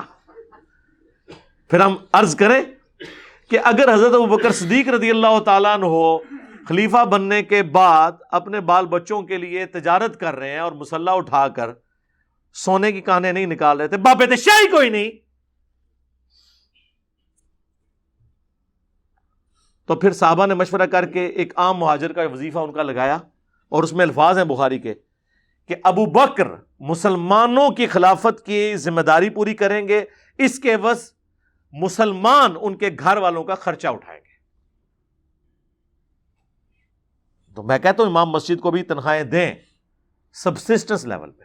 سبسسٹنس کا مطلب نہیں ہے کہ ان کو آپ آج کے دور میں پانچ یا دس ہزار میں, میرے اعتبار سے آج کل یعنی آج دو جنوری دو ہزار بائیس ہے, کم از کم تیس ہزار روپیہ ایک عام امام مسجد کی تنخواہ ہونی چاہیے, جس سے وہ اپنا گزر بسر صحیح طریقے سے کر سکے. لیکن یہ نہ ہو کہ چندہ بک اس کے والے ہو اور وہ گاڑیاں نکالتا پھرے, جدادیں بنائے, یہ کام نہ ہو. اس لیے آپ دیکھتے ہیں کہ جو شعار امام ہے پہلے جا کے مسجد کی کمیٹی میں پھوٹ ڈالتے ہیں, اتنی لڑائیاں کرواتے ہیں کہ الٹیمیٹلی کمیٹی کہتی ہے امام صاحب تسی سنبھالو جی, وہ کہتے ہیں جناب وسیع یہی تو چاہ رہے ہیں. ہاں, اور اس کے بعد پھر وہ ایسا ڈکٹیٹر بنتے ہیں نا, ہوئے ہوئے ہوئے ہر وقت خاموش اور سیریس رہتے ہیں, کوئی پوچھ نہ لے. یہ غصے جو ان کے آپ کو چہرے پہ نظر آ رہے ہوتے ہیں نا, وہ اسی لیے ہوتے ہیں, کوئی پوچھ نہ لے. فرینک ہوں گے تو پوچھیں گے. ہمیں حق کا پتہ چل گیا اگر ہم کسی کو بتائیں اور وہ مارنے کو پڑتا ہے, نہ بتائیں تو ہم گنہگار ہوں گے. میرا خیال ہے آپ ان کو بتا نہیں رہے, منوا رہے ہیں. منوانے سے تو اس کو مارنا ہی چاہیے آپ کو. آپ صرف بتائیں, پہلی بار کوئی نہیں کسی کو مارتا, صرف یہ کہتا ہے انہوں نے میرے نہ گال کری, تو بس دوبارہ پھر کرنے کی ضرورت نہیں ہے. اور اس میں یہ بھی یاد رکھیں, اگر کوئی میری ویڈیوز شیئر کرانے سے کوئی چڑھتا ہے نا, اور آپ یہ سمجھتے ہیں کہ وہ میری وجہ سے چڑھ رہا ہے, تو انشاءاللہ آپ کا یہ وسوسہ دور ہو جائے گا. آپ میری ویڈیو کے بجائے ٹو ایٹ ون ٹو سے ویسے بھیج دیں, صحیح بخاری کی یا صحیح مسلم کی ٹو فور زیرو, تو آپ کو پتہ چلے گا اور بدکے گا, تو آپ کو سمجھ لگ جائے گی کہ یہ علی بھائی سے نہیں بدک رہا, بخاری مسلم سے بدک رہا ہے. ٹھیک ہے, تو ایک بار بتائیں, بس آپ کا بتانا کافی ہے, اس کے بعد آپ کی کوئی ذمہ داری نہیں ہے. زبردستی ممکن, یہ تو نبیوں کی ذمہ داری نہیں, ان کا بھی کام ہے وما علینا الا البلاغ, بس. اگر لڑکی اپنے باپ سے کہے کہ میں فلاں لڑکے سے شادی کرنا چاہتی ہوں, باپ غصے میں کہہ دے جا کر لے, تو اجازت ہو جائے گی؟ واہ سادہ, واہ واہ. یہ اسی طریقے سے ہے کہ وہ بعض عورتوں کو یہ عادت ہوتی ہے کہ وہ دکانداروں سے جا کے بحث کرتی ہیں نا, یعنی وہ اگر وہ سوٹ لینے گئی ہیں اور سوٹ ہے پانچ ہزار کا, اور وہ آگے سے کہتی ہے نہیں میرے کو تو تین ہزار میں, وہ بیچارہ نیچے آتا وہ پینتیس سو پہ اٹک جاتا ہے. عورت پھر بھی کہتی ہے کہ نہیں, وہ پھر قسمیں اٹھاتا ہے کہ جی میری تو خرید ہی اس کی یہ ہے, تو وہ پھر بھی کہتی ہے, تو اینڈ پہ وہ کیا کہتا ہے, پینٹ تو این جی لے جا, کہتے ہیں نا, یعنی تم اس طرح ہی لے جاؤ, اور پہن کے شکریہ برا میں چلی ہاں. یہ وہی ہے, اس طرح میرے بھائی اجازت نہیں ہوگی. سنن ابن ماجہ میں حدیث ہے کہ ولی کی اجازت کے بغیر نکاح باطل ہے. صحیح بخاری میں حدیث ہے کہ بیوہ عورت اور طلاق یافتہ زیادہ حق رکھتی ہے ولی کی نسبت, کیونکہ اسے ایک دفعہ ایکسپائر ہو جاتا ہے, وہ ولی کی اجازت کے بغیر کر سکتی ہے. کنواری لڑکی ولی کی اجازت کے بغیر نکاح نہیں کر سکتی. اور یہ جو لڑکے آپ کو متاثر کر رہے ہیں نا, آپ کو پتہ نہیں ہے, لڑکیاں بیچاری عموماً شریف ہوتی ہیں. اب آپ نے کوئی پھپے کوٹنی لا کے نہیں کرنا, عام لڑکیوں کو یہ تو بیچاری ہر کسی سے متاثر ہو جاتی ہیں, ان کو پتہ ہی نہیں ہے کہ لڑکے کتنے بدمعاش ہیں, کس طرح وہ جال میں پھنساتے ہیں. یہ باپ جو ہوتا ہے نا مرد, اس کا معاشرے میں ایکسپوئر ہوتا ہے, اسے پتہ ہوتا ہے کہ بیٹر فیکٹس آف لائف کیا ہیں. لوگ تو صرف ظاہری چیزیں دیکھ رہے ہوتے ہیں, زندگی گزارنی ہے, کوئی ایک دن تو نہیں گزارنا. تو ماں باپ ہمیشہ اچھا ہی فیصلہ کرتے ہیں. ماں باپ کو ظلم بھی نہیں کرنا چاہیے, یہ بھی اجازت نہیں کہ آپ زبردستی, اگر آپ سمجھتے ہیں نا کہ جی ماں باپ میری فلاں جگہ زبردستی کر رہے ہیں, تو آپ انکار کر دیں, نہ کریں, وہ بھی آپ کا رائٹ ہے. جس طرح یہ آپ سمجھتے ہیں نا کہ آپ کا رائٹ ہے, تو وہ بھی آپ کا رائٹ ہے, آپ انکار کر دیں. اور علمی طریقے سے ڈبیٹ کریں, تو آپ کے سامنے چیزیں آئیں گی کہ وہ ماں باپ کیوں اس معاملے میں راضی نہیں ہو رہے. نائنٹی پرسینٹ کیسز میں ماں باپ حق پہ ہوتے ہیں, یہ میں آپ کو بتا دوں. اور خصوصاً ہماری جنریشن کے جو ماں باپ, ہم لوگ جو ہیں یا جسٹ پہلے, وہ تو بڑے ٹالریٹ کرتے ہیں. ان کو پتہ ہے کہ یار ہماری اولاد سمجھدار ہے, اب کالج میں یونیورسٹیز میں کوئی اسٹوڈنٹ پڑھ رہے تھے, آپس میں انڈرسٹینڈنگ ہو گئی ہے, وہ کہتے ہیں ٹھیک ہے یار انہوں نے تمہارا کام بھی ختم کیا, ہم نے بھی رشتہ ڈھونڈنا ہی تھا, چلو ٹھیک ہے کر دو. یہ لادہ بات ہے کہ پھر وہ اس رشتے کو پھر اس طریقے سے وہ ماں باپ اون نہیں کرتے, اور لو میرج پھر لب دے پھر دیو بعد ہی لو نو.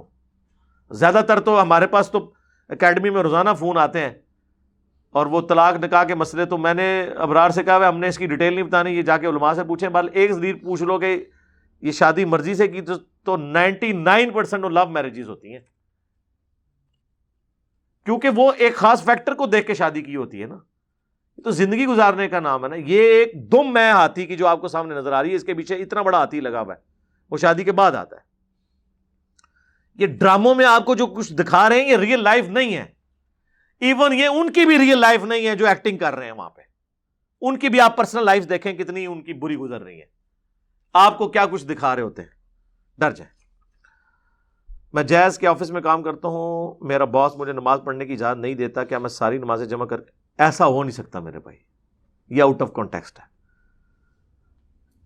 شکر ہے انہوں نے لکھا ہے کہ میں نمازیں جمع کروں, یہ نہیں کہا کہ میں بھی سیکیورٹی گارڈ بھرتی ہو جاؤں. نمازاں لمبیاں کر دے ہو گے نا تسی, میں آپ کو گارنٹی دیتا ہوں. آپ اگر اس سے یہ پرومس کریں نا کہ آپ دس سے پندرہ منٹ میں واپس آ جائیں گے نماز پڑھ کے, تو آپ کو اجازت دے دے گا. لیکن ہوتا یہ ہے گھر میں یہ لوگ آتے ہیں تو آخری رکعت میں جا کے شامل ہوتے ہیں, اور جو آفس میں نماز ہے نا ایک بجے, ساڑھے بارہ ہی وضو کرنے نکل جاتے ہیں, اور وہاں سے بھی ایک بجے نماز پڑھ کے ڈیڑھ پونے دو ہی واپس آتے ہیں. جب آپ یہ حرکت کریں گے تو آپ کو کون اجازت دے گا؟ تو مسجد میں نہ جائیں آپ. عموماً تو آفیسز کے اندر ہی چھوٹی چھوٹی مسجد بیت یا مسجد آفس بنی ہوتی ہے, تو وہ آپ کو کوئی نہیں تنگ کرے گا. میں تو اس سوال کو انٹرٹین کرنے کے لیے اس لیے تیار نہیں ہوں کہ زیادہ تر قصور آپ لوگوں کا ہی ہوتا ہے.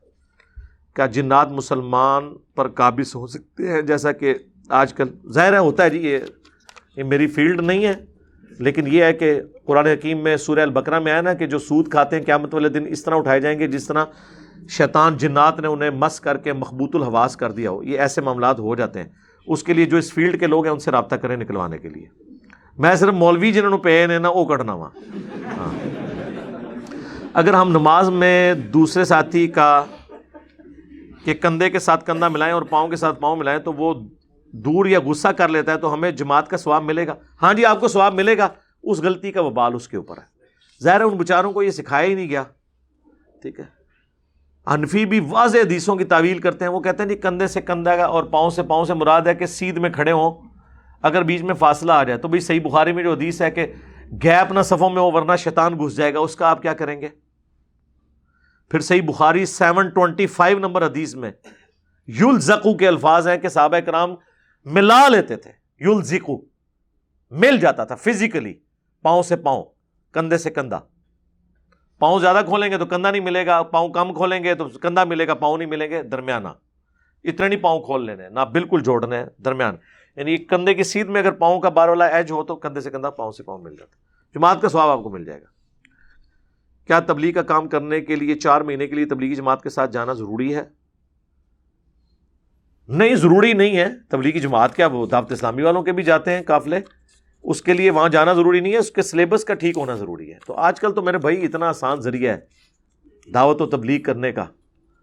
پہلے زمانے میں آپ کو چلے اور سیروزے یہ ساری چیزیں لگانی پڑتی تھیں, اب تو ہر چیز آن لائن ہے میرے بھائی. نہ آپ کو دروازہ کھٹکھٹا کر اس مشقت سے گزرنا پڑتا ہے کہ تیکھی سنیں, ہم دیکھیں بغیر دروازہ کھٹکھٹائے.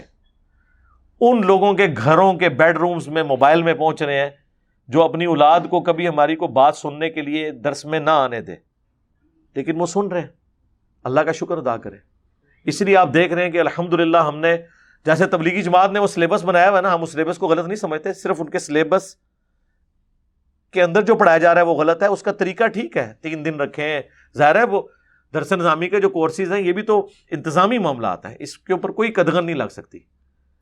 اس کے اندر جو پڑھایا جا رہا ہے اس پہ بات کریں.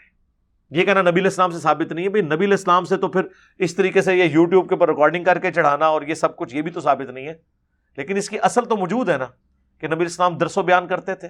اس کے لیے آپ مینیجریل کوئی بھی کر سکتے ہیں معاملہ. ہم بھی دیکھیں اپنے دعوت کے کام کو ایڈ کرتے جا رہے ہیں. پہلے صرف قرآن کلاسز ریکارڈ ہوتی تھی, کوشچن آنسر سیشن بھی ہوتے تھے, لیکن پبلک سیشنز اس طرح اوپنلی, آج چوبیسواں چل رہا ہے دو جنوری دو ہزار بائیس کو, پہلے اس طریقے سے اوپنلی نہیں ہوتا تھا. ان کو ہمارے مخالفین کو شوق تھا کہ جی عوام ہی جا کے گل کریں, آ گئے وہاں میں چنسام ہو, بند کمرے نہیں سے سنبھالا جا رہا ہے, ان باہر کے آ کے کرو گے. پھر ہم نے مزید اس میں ایڈیشن کی ہے, ہمارے بلال بھائی اور شاہد بھائی نے لائیو کوشچن آنسر سیشن کا سلسلہ, اللہ ان کو جزائے خیر دے, ان کا آئیڈیا تھا, وہ مجھے اچھا لگا. جمعے والے دن آپ دیکھ رہے ہیں لائیو سیشن ہو رہا ہے, اسی وقت آپ کے سامنے سوال آتے ہیں اور وہ بھی بیلٹنگ ہو رہی ہوتی ہے, جس کا سامنے آتا ہے وہ پن کر دیتے ہیں, میں اس کا فی البدیہہ جواب دیتا ہوں, جس چیز کا جواب نہیں ہوتا میں پھر معذرت کر لیتا ہوں کہ جس کا مجھے جواب نہیں پتا, اس میں کوئی حرج والی بات نہیں ہے. تو اس میں پھر ہم نے مزید ایڈ کیا ہے, جو منگل والے دن ان کا جو سیشن تھا جس میں لائف سٹوری سنانے والا ایک معاملہ تھا, وہ ہم نے کہا کہ ٹھیک ہے اس کو آپ انہانس کریں, کیونکہ ملینز کی تعداد میں دنیا میں لوگ ہیں جو ہماری ویڈیوز کو الحمدللہ دیکھتے ہیں. دنیا کا اس وقت سب سے لیڈنگ پلیٹ فارم ویورشپ کے اعتبار سے ہمارا ہے, اللہ کے فضل سے, کسی کا بھی نہیں. اور سبسکرائبر نہ دیکھا کریں, وہ جعلی کوئی بھی بن جاتے ہیں, سبسکرائبر سے نہیں ہوتا. یہ نہیں کہ دو اعشاریہ چھ ملین سبسکرائبر ہیں اور ویڈیو دس ہزار لوگوں نے دیکھی ہوئی ہے. ہاں میری تصویر لگی تو چار لاکھ تک پہنچ گئی, ورنہ دس ہزار بارہ ہزار پندرہ ہزار تو آپ سمجھ لیں ویورشپ کتنی ہے. جبکہ انڈیا پاکستان میں تیس کروڑ دیوبندی موجود ہو پھر بھی ویڈیو جو ہے وہ تیس ہزار پہ بھی نہ پہنچے, اور ہماری ہر ویڈیو اللہ کے فضل سے چوبیس گھنٹے کے اندر ایک لاکھ کراس کر جائے, کریٹیکل ویڈیوز تین تین لاکھ کراس کر جائیں, تو اللہ کا شکر ہے کہ پتہ چل کہ ویورشپ کہاں پہ ہے. اور یہ ایک چینل کی بات ہو رہی ہے, جو چھوٹے پچیس تیس چینلز ہیں ان کی ویورشپ بھی ان لوگوں کے مین چینل سے زیادہ ہے. تو اللہ کا شکر ہے یہ ملینز میں لوگ موجود ہیں. اور میں آپ سب لوگوں کو کہوں گا ویڈیو کی وساطت سے انشاءاللہ دنیا تک پہنچے گی بات. ہمارے شاہد بھائی اور بلال بھائی نے جو اپنے آفیشیل چینل سے لائیو سٹوری والا سلسلہ جو منگل والے دن نو سے لے کے رات گیارہ بجے تک شروع کیا تھا, پھر ہم نے انہیں ریکویسٹ کی ہے اپنی شورا سے مشورے کے بعد کہ اسے آپ ایکسٹینڈ کریں چار دن ہفتے میں, منڈے ٹیوزڈے وینسڈے اور تھرسڈے, یعنی سوموار منگل بدھ جمعرات. جمعے کو تو میرے ساتھ ہو گئی لائیو سیشن, وہ چار دن رکھیں, پانچواں میرا دو ویکینڈ ہو جائیں گے ہفتہ اتوار, اس میں کرنے کی ضرورت نہیں ہے کیونکہ یہ ملینز آف پیپل ہیں. ان میں سے اگر یعنی سوواں حصہ بھی لیا جائے نا, اور ان کی لائیو سٹوریز بھی اگر ویڈیو میں ریکارڈ کی جائیں تو عمر نو چاہیے, تو یہ پاسبل نہیں ہوگا. کل کو ہو سکتا ہے اور کوئی آئیڈیا آ جائے, دو کو ہم تین گھنٹے کر دیں. لیکن میں سب سے ریکویسٹ کروں گا اگر کوئی اپنا چہرہ نہیں دکھا سکتا کوئی مسئلہ نہیں ہے, آڈیو میں آ کے کم از کم اپنی لائف سٹوری ضرور شیئر کریں. اور آپ وہ لائف سٹوریز دیکھیں, کتنے کتنے لوگ ہیں جو انڈیا میں, بنگلہ دیش میں, امریکہ میں, یورپ میں بےچارے کس طریقے سے مولویوں کے ہاتھوں اور ڈس کے پوری پوری زندگی ذلیل ہو کے اس پلیٹ فارم تک پہنچے ہیں, اور ان کو نظر آیا کہ سچائی کہاں پہ ہے, اور مولویوں نے جو جو دھوکے دیے ہیں کس طریقے سے ان کے اوپر وہ ایکسپوز ہوئے ہیں کہ یار مولوی تو دھوکے. اور اکثر آپ کو وہ ہوں گے جنہوں نے ہمارے مخالفین کی ویڈیوز دیکھی ہیں کہ جی اس کو نہیں سننا, forbidden fruits are always sweet, منع کیے گئے پھل ہمیشہ میٹھے ہوتے ہیں, تو یہاں تک پہنچے. اور میں الحمدللہ پوری کوشش کرتا ہوں کہ وہ ساری ویڈیو خود دیکھوں, اگر کچھ حصہ رہ جائے میں بعد میں پھر ٹائم نکال کے اسے سن لیتا ہوں. لیکن اب انہوں نے مجھے بھی پابند کیا ہے کہ میں وہ سامنے بیٹھا کروں, ایٹ لیسٹ کسی وقت کوئی میری ان پٹ کی ضرورت پڑتی ہے تو وہ. اب انشاءاللہ کل منڈے ہے جی, کل سے اللہ کا نام لے کے انشاءاللہ اسے یہ منڈے سے لے کے تھرسڈے تک چار دن, یہ دو دو گھنٹے پاکستان کے time G M T plus five, رات نو بجے سے لے کے گیارہ بجے تک پاکستان کے ٹائم کے مطابق. اور جمعے والے دن وہی سیگمنٹ جو ہے میرے ساتھ کوشچن آنسر سیشن کا ہو جائے گا. تو آپ چینل کو سبسکرائب کر لیں ان کے, میں نے اپنے چینل کا آج تک نہیں کہا سبسکرائب کریں, اے میں کہنا بھی نہیں, سانو ضرورت ہی نہیں. ٹھیک ہے, ان کی اس لیے ضرورت ہے کہ چونکہ ان کے سبسکرائبر ابھی کم ہیں اور ہم چاہ رہے ہیں ہمارے سارے اسٹوڈنٹس ان کے ساتھ اٹیچ ہوں, اس حوالے سے کہ وہ پھر ریئل ٹائم ان کو پتہ چلے, حوصلہ افزائی ہو. جب انسان سنتا ہے دوسرے کی بات تو انسان کو حوصلہ پیدا ہوتا ہے, اور یہ حوصلہ وہ ہے جس کی ضرورت اللہ کے نبیوں کی تھی. قرآن حکیم میں سورہ ہود میں اور کئی صورتوں میں آیا کہ نبی ہم اگلے انبیاء کے واقعات آپ سے اس لیے بیان کرتے ہیں تاکہ آپ کے دل کو مضبوط کریں کہ ہمارے وہ پیغمبر بھی تھے جنہیں ان تکلیفوں سے گزرنا پڑا. تو اے نبی اگر آپ پہ تکلیفیں آ رہی ہیں صلی اللہ علیہ وآلہ وسلم, تو آپ اپنے سے پہلے جو انبیاء اگلے گزر چکے ان کی تکلیفوں کو یاد کریں, اس سے ہم آپ کا دل مضبوط کرتے ہیں. تو یہ سنت ہے. تو یہاں بھی آپ جب آپ لوگوں کو سنیں گے ایک ایک بندہ جو ہے اس پہ پوری پوری فلم بن سکتی ہے کہ کس طرح بےچارہ وہ ذلیل و خوار ہو کے تو اس گمراہی کے دور میں سچائی تک پہنچا. اور آپ کو یہ یقین آ جائے گا کہ جس کی دل میں تڑپ ہے نا ہدایت کی, وہ قرآن کا وعدہ اس کے اوپر فٹ ہوا ہوا ہے. والذین جاہدوا فینا لنہدینہم سبلنا, جو لوگ ہماری راہ میں کوشش کریں گے ہم اپنی راہیں ان کے لیے کھول دیں گے. لیکن کوشش شرط ہے, یہ اللہ تعالیٰ نے لازمی کیا ہے کیونکہ کائنات کی سب سے قیمتی چیز ہدایت ہے, اور یہ اللہ آپ کو پلیٹ میں رکھ کے نہیں دے گا, ایفرٹ کے بغیر یہ نہیں ملے گی. تو وہ آپ کا حوصلہ بلند ہوگا کہ یار, اور اس میں بعض اوقات ہو سکتا ہے شیطان آپ کو وسوسہ دلائے کہ جی میں نے تو اللہ کے لیے ہدایت قبول کیا ہے, ریاکاری ہوگی, آپ کو زیادہ خطرہ ہے آپ صرف آڈیو میں آ جائیں, ویڈیو میں نہ آئیں. اور یہ بھی آپ کا شیطانی وسوسہ ہے, کل کو تو آپ کہیں گے میں نے داڑھی بھی نہیں رکھنی, لوگ مجھے کہیں گے داڑھی رکھی ہوئی ہے, میں نے فرض نماز جماعت سے نہیں پڑھنی, لوگ کہیں گے دیکھو ہر نماز تکبیر اولیٰ سے پڑھتا ہے. ایسے نہیں ہوتا, ریاکاری اس وقت ہوتی ہے جب آپ کوئی کام اس نیت سے کر رہے ہو. کوئی آپ کے بارے میں کیا سوچتا ہے اس سے آپ کو کوئی فرق نہیں پڑتا, اور اس کو سپورٹیو حدیث ہے صحیح مسلم کی. یہ حرز جاں بنا لیں حدیث صحیح مسلم کی کہ صحابہ کرام نے کہا یا رسول اللہ, بعض اوقات ہم کوئی نیکی کا عمل کرتے ہیں اور ہماری یہ خواہش نہیں ہوتی کہ لوگ اس کی وجہ سے ہماری تعریف کریں اور ہمیں دنیا میں ہی اجر ملے, ہم نے اللہ سے اجر لینا ہے, لیکن پھر بھی لوگ تعریف کر دیتے ہیں, اور وہ تعریف جب کرتے ہیں تو ہمیں اچھی بھی لگتی ہے. اور تو اڑا ہوئے فتویٰ تسی کو لو ختم ہو گیا زیرو. تو اللہ کے نبی نے فرمایا کہ یہ دنیا میں اللہ کی طرف سے انعام ہے اپنے نیک بندے کے لیے کہ لوگ اس کی تعریف کریں, اگر تمہیں اچھی بھی لگتی ہے نا تو یہ دنیا میں تسلی ہے, آخرت کا بھی انعام باقی ہے, کیونکہ آپ کی نیت تو نہیں تھی نا. جس طرح ترمذی میں حدیث ہے جس کی خواہش ہو لوگ اس کے احترام کے لیے کھڑے ہوں تو وہ اپنا مقام جہنم میں دیکھ لے, لیکن اگر کوئی شخص اپنی مرضی سے کسی کو رسپیکٹ دینے کے لیے کھڑے ہوتا ہے نا, اس پہ کوئی وعید نہیں ہے. ذہن میں رکھیے گا, دو الگ چیز ہے. جامع ترمذی میں حدیث ہے انس ابن مالک کہتے ہیں کہ ہم میں ایک ایسا شخص تھا جو ہمیں سب سے بڑھ کر محبوب تھا, لیکن ہم اس کے استقبال کے لیے کھڑے نہیں ہوتے تھے کیونکہ ان کو یہ بات ناپسند تھی, اور وہ محمد رسول اللہ تھے صلی اللہ علیہ وآلہ وسلم. یعنی آپ ذاتی طور پہ اپنے لیے پسند نہیں کرتے تھے, لیکن اس کا یہ مطلب نہیں کہ آپ نے اسے مشروع کر دیا نا. بخاری مسلم دونوں میں حدیث ہے جب سعید ابن معاذ کو گھٹنے میں تیر لگا پھر ان کا خون نہیں رکتا تھا, پھر انہوں نے دعا کی کہ اللہ اگر قریش سے حضور کی کوئی جنگ باقی نہیں ہے تو اسی زخم سے مجھے شہادت دے دے. تو غزوہ خندق کے بعد واقعی پھر قریش سے کوئی جنگ باقی نہیں رہی تھی, وہ آخری جنگ ہی تھی, فتح مکہ تو ویسے ہی ہو گئی. تو اللہ نے انہیں شہادت کی موت دی, تو وہ جب زخمی حالت میں گدھے پہ سوار ہو کے آئے تو نبی علیہ السلام نے صحابہ سے کہا کہ اپنے سردار کی طرف کھڑے ہو جاؤ. تو صحابہ نے کھڑے ہو کر انہیں ان کا استقبال کرتے ہوئے انہیں سواری سے نیچے اتارا. بعض اہل حدیث اس میں غلو کرتے ہیں, وہ کہتے ہیں کھڑے ہونے سے مراد یہ کہ کھڑے ہو کے اسے نیچے اتارو, وہ وچ کوئی اور شے وچ کر لیندے نے. بھئی اس کے لیے سب کو حضور کو کہنے کی ضرورت نہیں تھی, وہ تو ایک بندہ بھی ان کو دو بندے جا کے ہوتا, دو بندے ڈیوٹی لاتے ہیں جاؤ یار تسی بندہ تہاڈا بھرا ہے نا. فرمایا اپنے سردار کے لیے کھڑے ہو جاؤ, اپنے سردار کی طرف کھڑے ہو جاؤ. تو اس کے تحت اگر کوئی ٹیچر کے لیے کھڑا ہوتا ہے, اپنے باس کے لیے کھڑا ہوتا ہے, باس کی ٹیچر کی خواہش نہ ہو, وہ بات غلط ہے. تو یہ بالکل جائز ہے, ٹھیک ہے. اور ایون ہاتھ چوم لیتا ہے. الادب المفرد کتاب ہے امام بخاری کی, دو تابعین سلمہ ابن اقوا کو ملنے جاتے ہیں. اس حدیث کو شیخ البانی شیخ زید ابن زید دونوں نے صحیح کہا, امام بخاری نے الادب المفرد میں لی. تو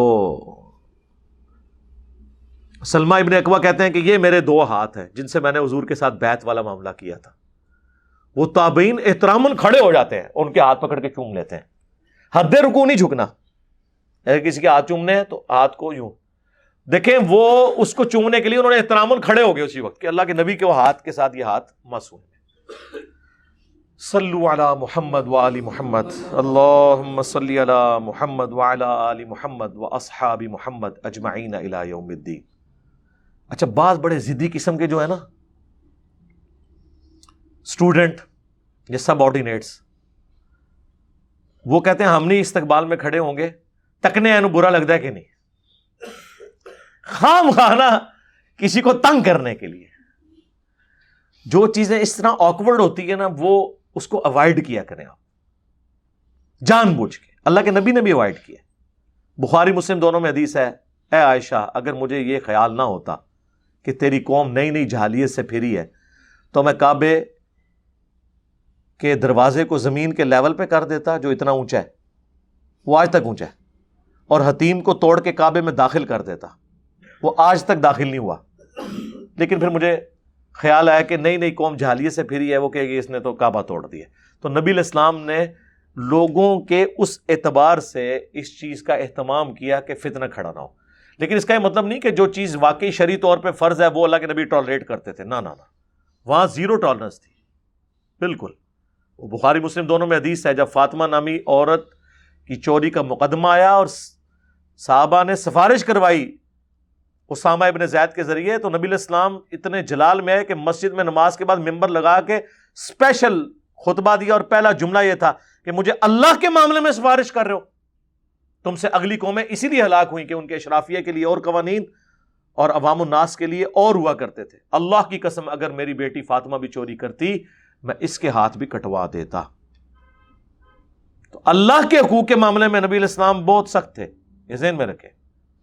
اپنی ذات کے لیے نرم دل تھے, اللہ کے حقوق کے معاملے میں حضور سے زیادہ سخت کوئی نہیں تھا صلی اللہ علیہ وآلہ وسلم. تو وہ کہاں سے کہاں بات نکل گئی. آپ یہ لائیو سیشن کوشش کریں, نہیں دیکھ سکے بعد میں جب موقع ملے تو دیکھیں, جو لائیو سٹوریز والا ہے اور لائیو سیشن جو جمعے والے دن ہے وہ بھی دیکھیں. اپنے سوالات اس میں اگر نہیں انٹرٹین ہوتے اگلی دفعہ ہو جائیں گے, ویسے اکثر تو ریکارڈڈ ہے, آپ رومن میں جا کے ٹائپ کریں تو ہر ایک کے اوپر ویڈیو ریکارڈ ہے. لیکن اب یہ موڈ ایک یہ بھی ہے, وہ تبلیغ سے بات شروع ہوئی تھی, تبلیغ کا اب یہ ایک موڈ بھی بن چکا ہے. ہم نے ایک چیز اس میں ایڈ کی ہے تاکہ آپ لوگوں کا اس اعتبار سے ان پٹ آپ لوگوں کی بھی آ جائے, آپ کی پارٹیسپیشن ہو جائے, اور انشاءاللہ اس میں آپ لوگ یہ بھی کریں, آپ لوگ بہتر کر سکتے ہیں کیونکہ آپ لوگ اینکر ہیں اس میں. یہ جب دس پندرہ لائیو سیشن ہو جائیں گے نا, جو لائیو سٹوری والے ہیں, ان میں جن کی کریٹیکل سٹوریز ہیں نا اور گفتگو بڑی زبردست ہے, جو ہم چاہتے ہیں کہ یہ گفتگو باقی پبلک کو بھی پہنچے, وہ ہر پبلک سیشن میں ایک ایک دو دو بندوں کو مارک کرتے جائیں. بلکہ شاید بھائی آپ بھی اس میں نا نظر رکھیں کیونکہ آپ اس طرح کی چیزوں کو دیکھتے ہیں. تو وہ یہ جب ساری کٹھی ہو جائیں نا, پھر وہ ہم ہر دس کے بعد کوئی آٹھ دس کا کٹھا کر کے ایک گھنٹے کا سیشن آفیشیل چینل سے بھی اپلوڈ کر دیا کریں گے, تاکہ جنہوں نے نہیں بھی دیکھا نا وہ بھی دیکھ لیں جو کریٹیکل ہے. بعض اوقات بعض لوگوں کی بڑی گفتگو بڑی مزے کی ہوتی ہے, نہیں ویسے تو سب کی ہوتی ہے, لیکن بعض لوگ بہت ایکسٹرا آرڈنری گفتگو کرتے ہیں. ظاہر ہے کہ وہ صحیح مسلم میں حدیث ہے کہ دانائی بھی جو ہے یہ تقدیر سے ہے, ہر شخص کی عقل بھی برابر نہیں ہے, لیکن آخرت کی کامیابی کے لیے جو بنیادی عقل ہے وہ سب کی برابر ہے. لیکن جو لیڈرشپ کوالٹیز ہیں, ٹیچنگ کا سٹائل ہے کسی کا, کسی کا اور ہنر ہے, وہ اللہ نے پھر ہر بندے کو تقدیر کے اعتبار سے دیا ہوا ہے. یہ اللہ نے ہر بندے کو ڈفرینٹ صلاحیتیں دی ہوئی ہیں. اس میں اب آپ خالد ابن ولید یا مولا علی جیسی تلوار کوئی اور صحابی نہیں چلا سکتا تھا, یہ ان کی کوالٹی تھی. اور سلمہ ابن اکوا وہ صحابی تھے جو کئی کئی میل پیدل بھاگتے تھے, گھوڑ سوار بھی ان کے سامنے کو بھاگ سکتا تھا. وہ جو آج کل آپ وہ میراتھن دیکھتے ہیں نا حبشیوں کی, چالیس پچاس پچاس کلومیٹر, تو سلمہ ابن اکوا یہ ان کے پاس گھوڑا نہیں تھا لیکن پیدل کے یہ ماسٹر تھے. اور نبی صاحب فرمایا کرتے تھے کہ اس سے بہتر کوئی پیدل نہیں ہے, صحیح بخاری مسلم میں حدیث ہے, سلمہ ابن اکوا. ٹھیک ہے, تو اللہ نے ہر بندے کو ڈفرینٹ صلاحیتیں دی ہیں. آپ کا کام یہ ہے کہ آپ اپنی صلاحیت والا ایریا آئیڈینٹیفائی کریں اور صرف اس کام میں آگے بڑھنے کی کوشش کریں. ڈاکٹر سرار صاحب کا ایک ایٹیز کا لیکچر ہے قرآن کالج لاہور میں, اس میں انہوں نے بڑی پیاری بات کی تھی کہ کمپیٹنسی ایریا کو آپ آئیڈینٹیفائی کریں اور پھر اس میں آگے جائیں. انہوں نے کہا کہ میں نے اپنا دیکھا نا تو میں نے یہ کنکلوڈ کر لیا کہ میں مودودی صاحب جیسا رائٹر نہیں بن سکتا, نہ میرے الفاظ کا چناؤ, نہ ووکیبلری اتنی ہے, نہ لکھنے کا سٹائل اتنا پر تاثیر ہے, لیکن میری سپیکنگ پاور ایسی ہے. تو دیکھیں پھر انہوں نے سپیکنگ پاور سے کئی لوگوں کو مودودی صاحب کا تعارف ڈاکٹر اسرار کی وجہ سے ہوا کہ یہ ڈاکٹر صاحب ان کے شاگرد ہیں. ٹھیک ہے, ہمیں بھی لوگ کہتے ہیں قرآن کی تفسیر لکھیں. بھائی تفسیر کیا, تفسیر سے آگے کی چیز ہے. ہم نے جو قرآن لیکچرز تین سو چوالیس میں پوری تفسیر ریکارڈ کرائی اور دوسرے بھی ون زیرو سکس تک پہنچ چکے ہیں. اس کو آپ لکھیں تو ہزاروں صفوں کی تفسیر بنتی ہے. یہ کام ہے کرنے کا جو بعد میں کوئی بھی کر سکتا ہے. اختلافی موضوعات ریکارڈ کروا دی, جس نے لکھنا ہے لکھو, جس نے ٹرانسلیٹ کرنا ہے کرو, ویڈیوز ریکارڈ کروا دی, جس نے ڈبنگ کرنی ہے کرو, سب ٹائٹل لگانا ہے لگاؤ. ہمیں نا سارے کام کے, کیونکہ ہم اگر یہ کریں گے پھر ہم اپنے اوریجنل کام سے رہ جائیں گے. اگر میں اب یہ پبلک سیشن میں آپ لوگوں کے سامنے بیٹھ کے آپ کے کوسچنز نہ لوں اور میں اور کام کرنے شروع کر دوں, میں جا کے دوسرے علاقوں میں جلسے جلوس شروع کر دوں, تو یہ کام تو سارا ڈسٹرب ہو جائے گا. ہمیں کیا ضرورت ہے جلسوں کی, ضرورت تو ان کو ہے جو بےچارے اشتہار لگا کے بھی اور اس پہ کھانے کا پورا مینیو لکھ کے بھی مشکل سے ڈھائی تین سو بندہ جمع ہوتا ہے. ہماری ویڈیو تو چڑھتی ہے تو چوبیس گھنٹے کے اندر ایک لاکھ سے زیادہ لوگ دیکھ لیتے ہیں پوری دنیا میں, تو سانو کا نہیں لوڑ ہے خام خواہ جا کے تو لوگوں نے اپنے خلاف کرنے دی. اکثر لوگ کہتے ہیں جی مین میڈیا کے اوپر آئیں. مین میڈیا پہ آنے کی ہمیں ضرورت کہاں سے ہے؟ مین میڈیا کو ہماری ضرورت ہو سکتی ہے، ہمیں تو ان کی کوئی ضرورت نہیں ہے، ہماری ویورشپ ان سے زیادہ ہے. اور پھر دوسرا اس میں ہماری ریزرویشن یہ ہے کہ وہ پھر سینسر کر کے چیزوں کو چلاتے ہیں، اور ہماری دعوت کی تو خوبی ہے کہ ہم نے انسینسرڈ چلانا ہے چیزوں کو، جو صحیح بات ہے بتانی ہے. ہم کیوں اپنی دعوت کو ایک لیول نیچے لے جائیں، ضرورت ہی نہیں. اور جو میڈیا چینل ہماری بات کو بغیر سینسر کیے چلا سکتا ہے آئے، یہاں کے ریکارڈنگ کرے، یہاں کا رہائش کا خرچہ بھی ہم اٹھائیں گے، ویڈیو کے مالک بھی ہوں گے، ایک روپیہ نہیں ان سے لیں گے، خود اپنے جیب سے انہیں کھلائیں گے، آئیں، لیکن اتنی جرات پیدا کریں. پھر جب کوئی اس طرح کا ہو تو آپ لیں. ہمیں تو جتنے بڑے بڑے چینل پتہ ہیں وہ کہتے ہیں جی آپ کو سنتے ضرور ہیں لیکن اے بڑی مشکل ڈیمانڈ رکھی ہے. تو میں نے کہا پھر ہمیں تو ضرورت نہیں میرے بھائی کرنے کی، ہماری کہاں سے ضرورت ہے؟ یہ یہ تو آپ کی ضرورت ہے. دنیا کی کوئی مسجد، کوئی مدرسہ، کوئی نوجوان بچہ ہے جس کا دین سے تھوڑا سا بھی شغف ہو اور وہ مجھے یا اس پلیٹ فارم کو نہ جانتا ہو، تو پھر مجھے بتائیں کیا ضرورت ہے خام خواہ ایک اتنی بڑی مصیبت کھڑی کرنے کی. اور پھر ایک آدھ پروگرام ہو بھی جائے، اگلے دن مالکوں کا فون آ جانا، پائی بند کرو، کیڑا بندہ بٹھایا جائے. ظاہر ہے آپ کی ساری حکومتوں میں سارے وزیر وہ ہوتے ہیں جو یعنی گدیوں کے پیر ہوتے ہیں، وہ یہ چیزیں اپنے بابوں کے خلاف چلنے دیں گے چاہے نہ بھی بولیں. اس لیے یہ وسوسہ نکالیں. لائیو آنا تھا، آپ کی خواہش پوری کر دی، لائیو سیشن میں لے رہا ہوں جمعے والے دن، لائیو سٹوریز آ کے اپنی ان کے پاس آپ منڈے سے لے کے تھرسڈے تک روزانہ دو گھنٹے کے لیے آئیں. ایک دفعہ موقع نہ ملے، دوسری دفعہ آ جائیں انشاءاللہ تعالیٰ. آپ اپنی سجیشن کوئی رکھنا چاہتے ہیں وہ بھی رکھیں، یہ نہیں بغیر مشورے سے کام نہیں. ہماری پوری شورا ہے جو اس سارے معاملات کو ہم انڈرسٹینڈنگ کے ساتھ لے کے چلتے ہیں، کوئی ون مین شو نہیں چل رہا ہوتا. ہماری ویڈیوز کی ریکارڈنگ کے آپ دیکھتے ہیں تین تین چار چار ہفتے بعد چلتی ہیں. سب سے پہلے تو یہ ساری ویڈیو میں خود سنتا ہوں، پھر جہاں مجھے خطرہ ہوتا ہے میں پھر باقیوں سے مشورہ کرتا ہوں کہ یار اس میں اس سے پہلے ہی مجھے کوئی ان پٹ دے دیتے ہیں ہمارے لوگ جتنے یہاں بیٹھے ہیں کہ یہ اس کو بیچ میں سے کاٹ دیں. بعد میں میں سمجھتا ہوں کہ جو یہ نہیں بھی کہتے، میں کہتا ہوں یہ بھی پھر بھی نکال دیتے ہیں. اتنی احتیاط کرتے ہیں. اب اتنی احتیاط باقی لوگ تو نہیں کر رہے ہوتے. ابھی پچھلے دنوں وہ کراچی کے مفتی صاحب کی وہ ویڈیو، وہ عورتوں کے وہ بائک پہ بیٹھنے والی، کتنے بےہودہ الفاظ تھے. وہ اپلوڈ ہوئی ہے، ساتھ ہی ان کے ایڈمن نے رابطہ کر لیا. یہاں آ کے ویڈیو بناتا تھا کہ جی ویڈیو بناؤ اور یہ فون نمبر ہے رابطہ کرو.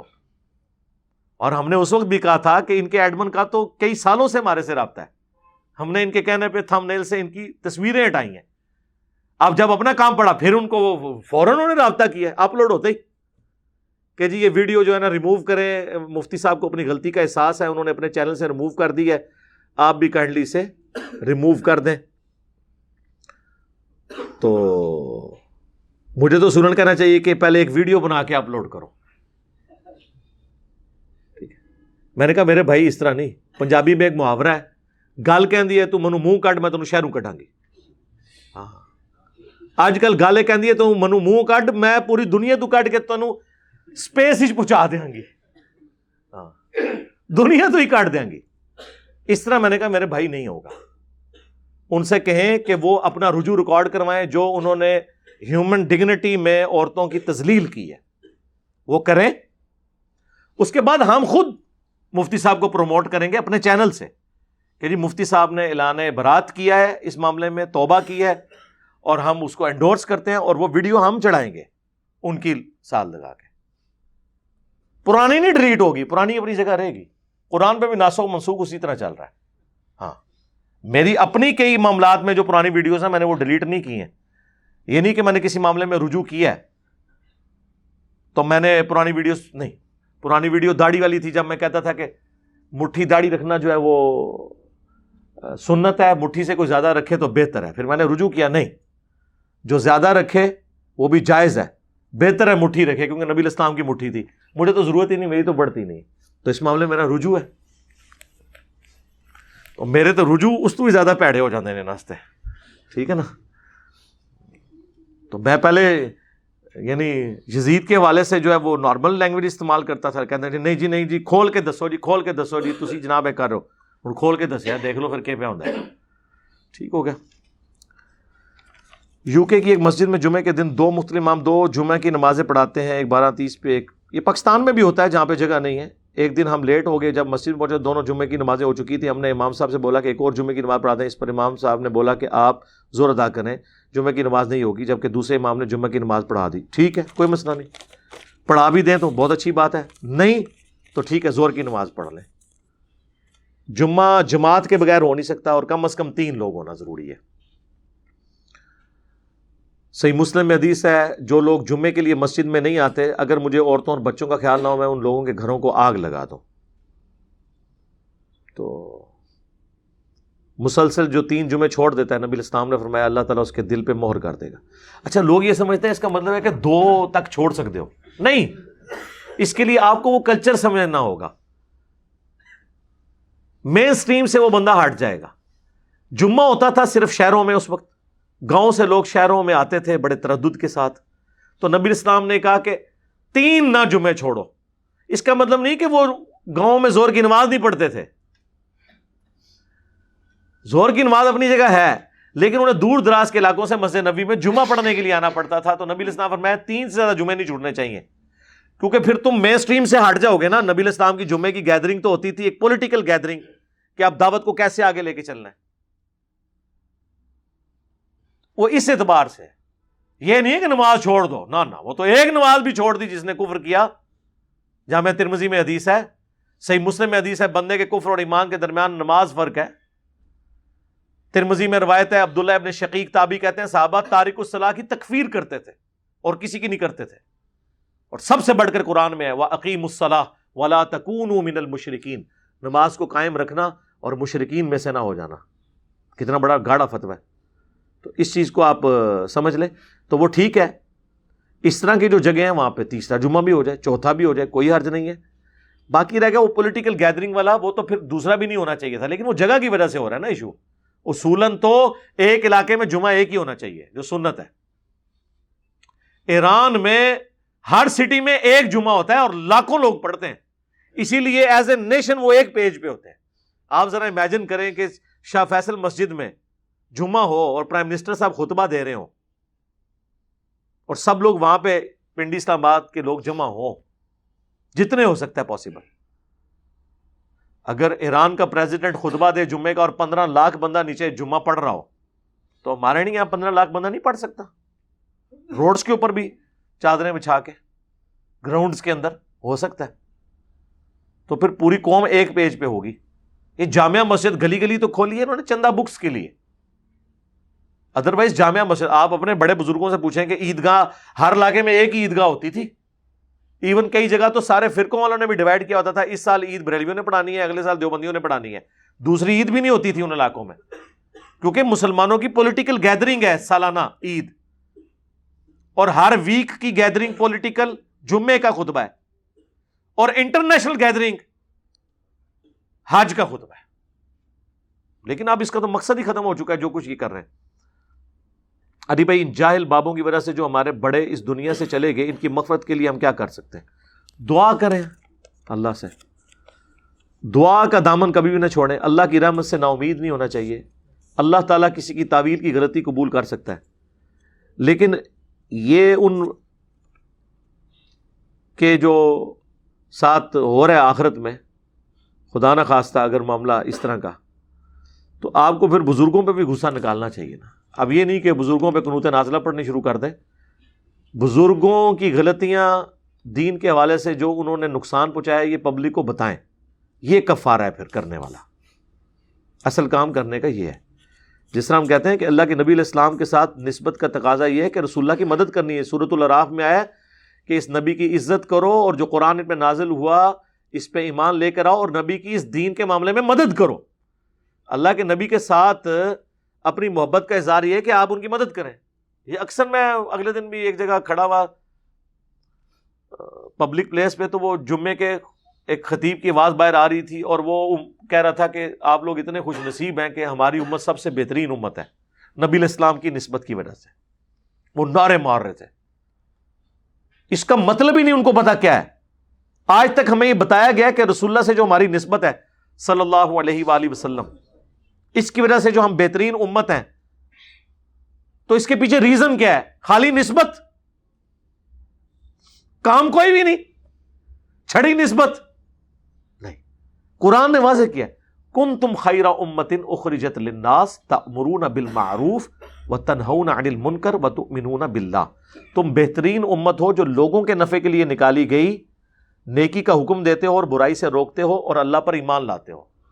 ایمان کا نمبر تیسرے نمبر پہ آیا، کیونکہ ایمان کا تقاضا یہ ہے کہ نیکی کا حکم دو اور برائی سے روکو.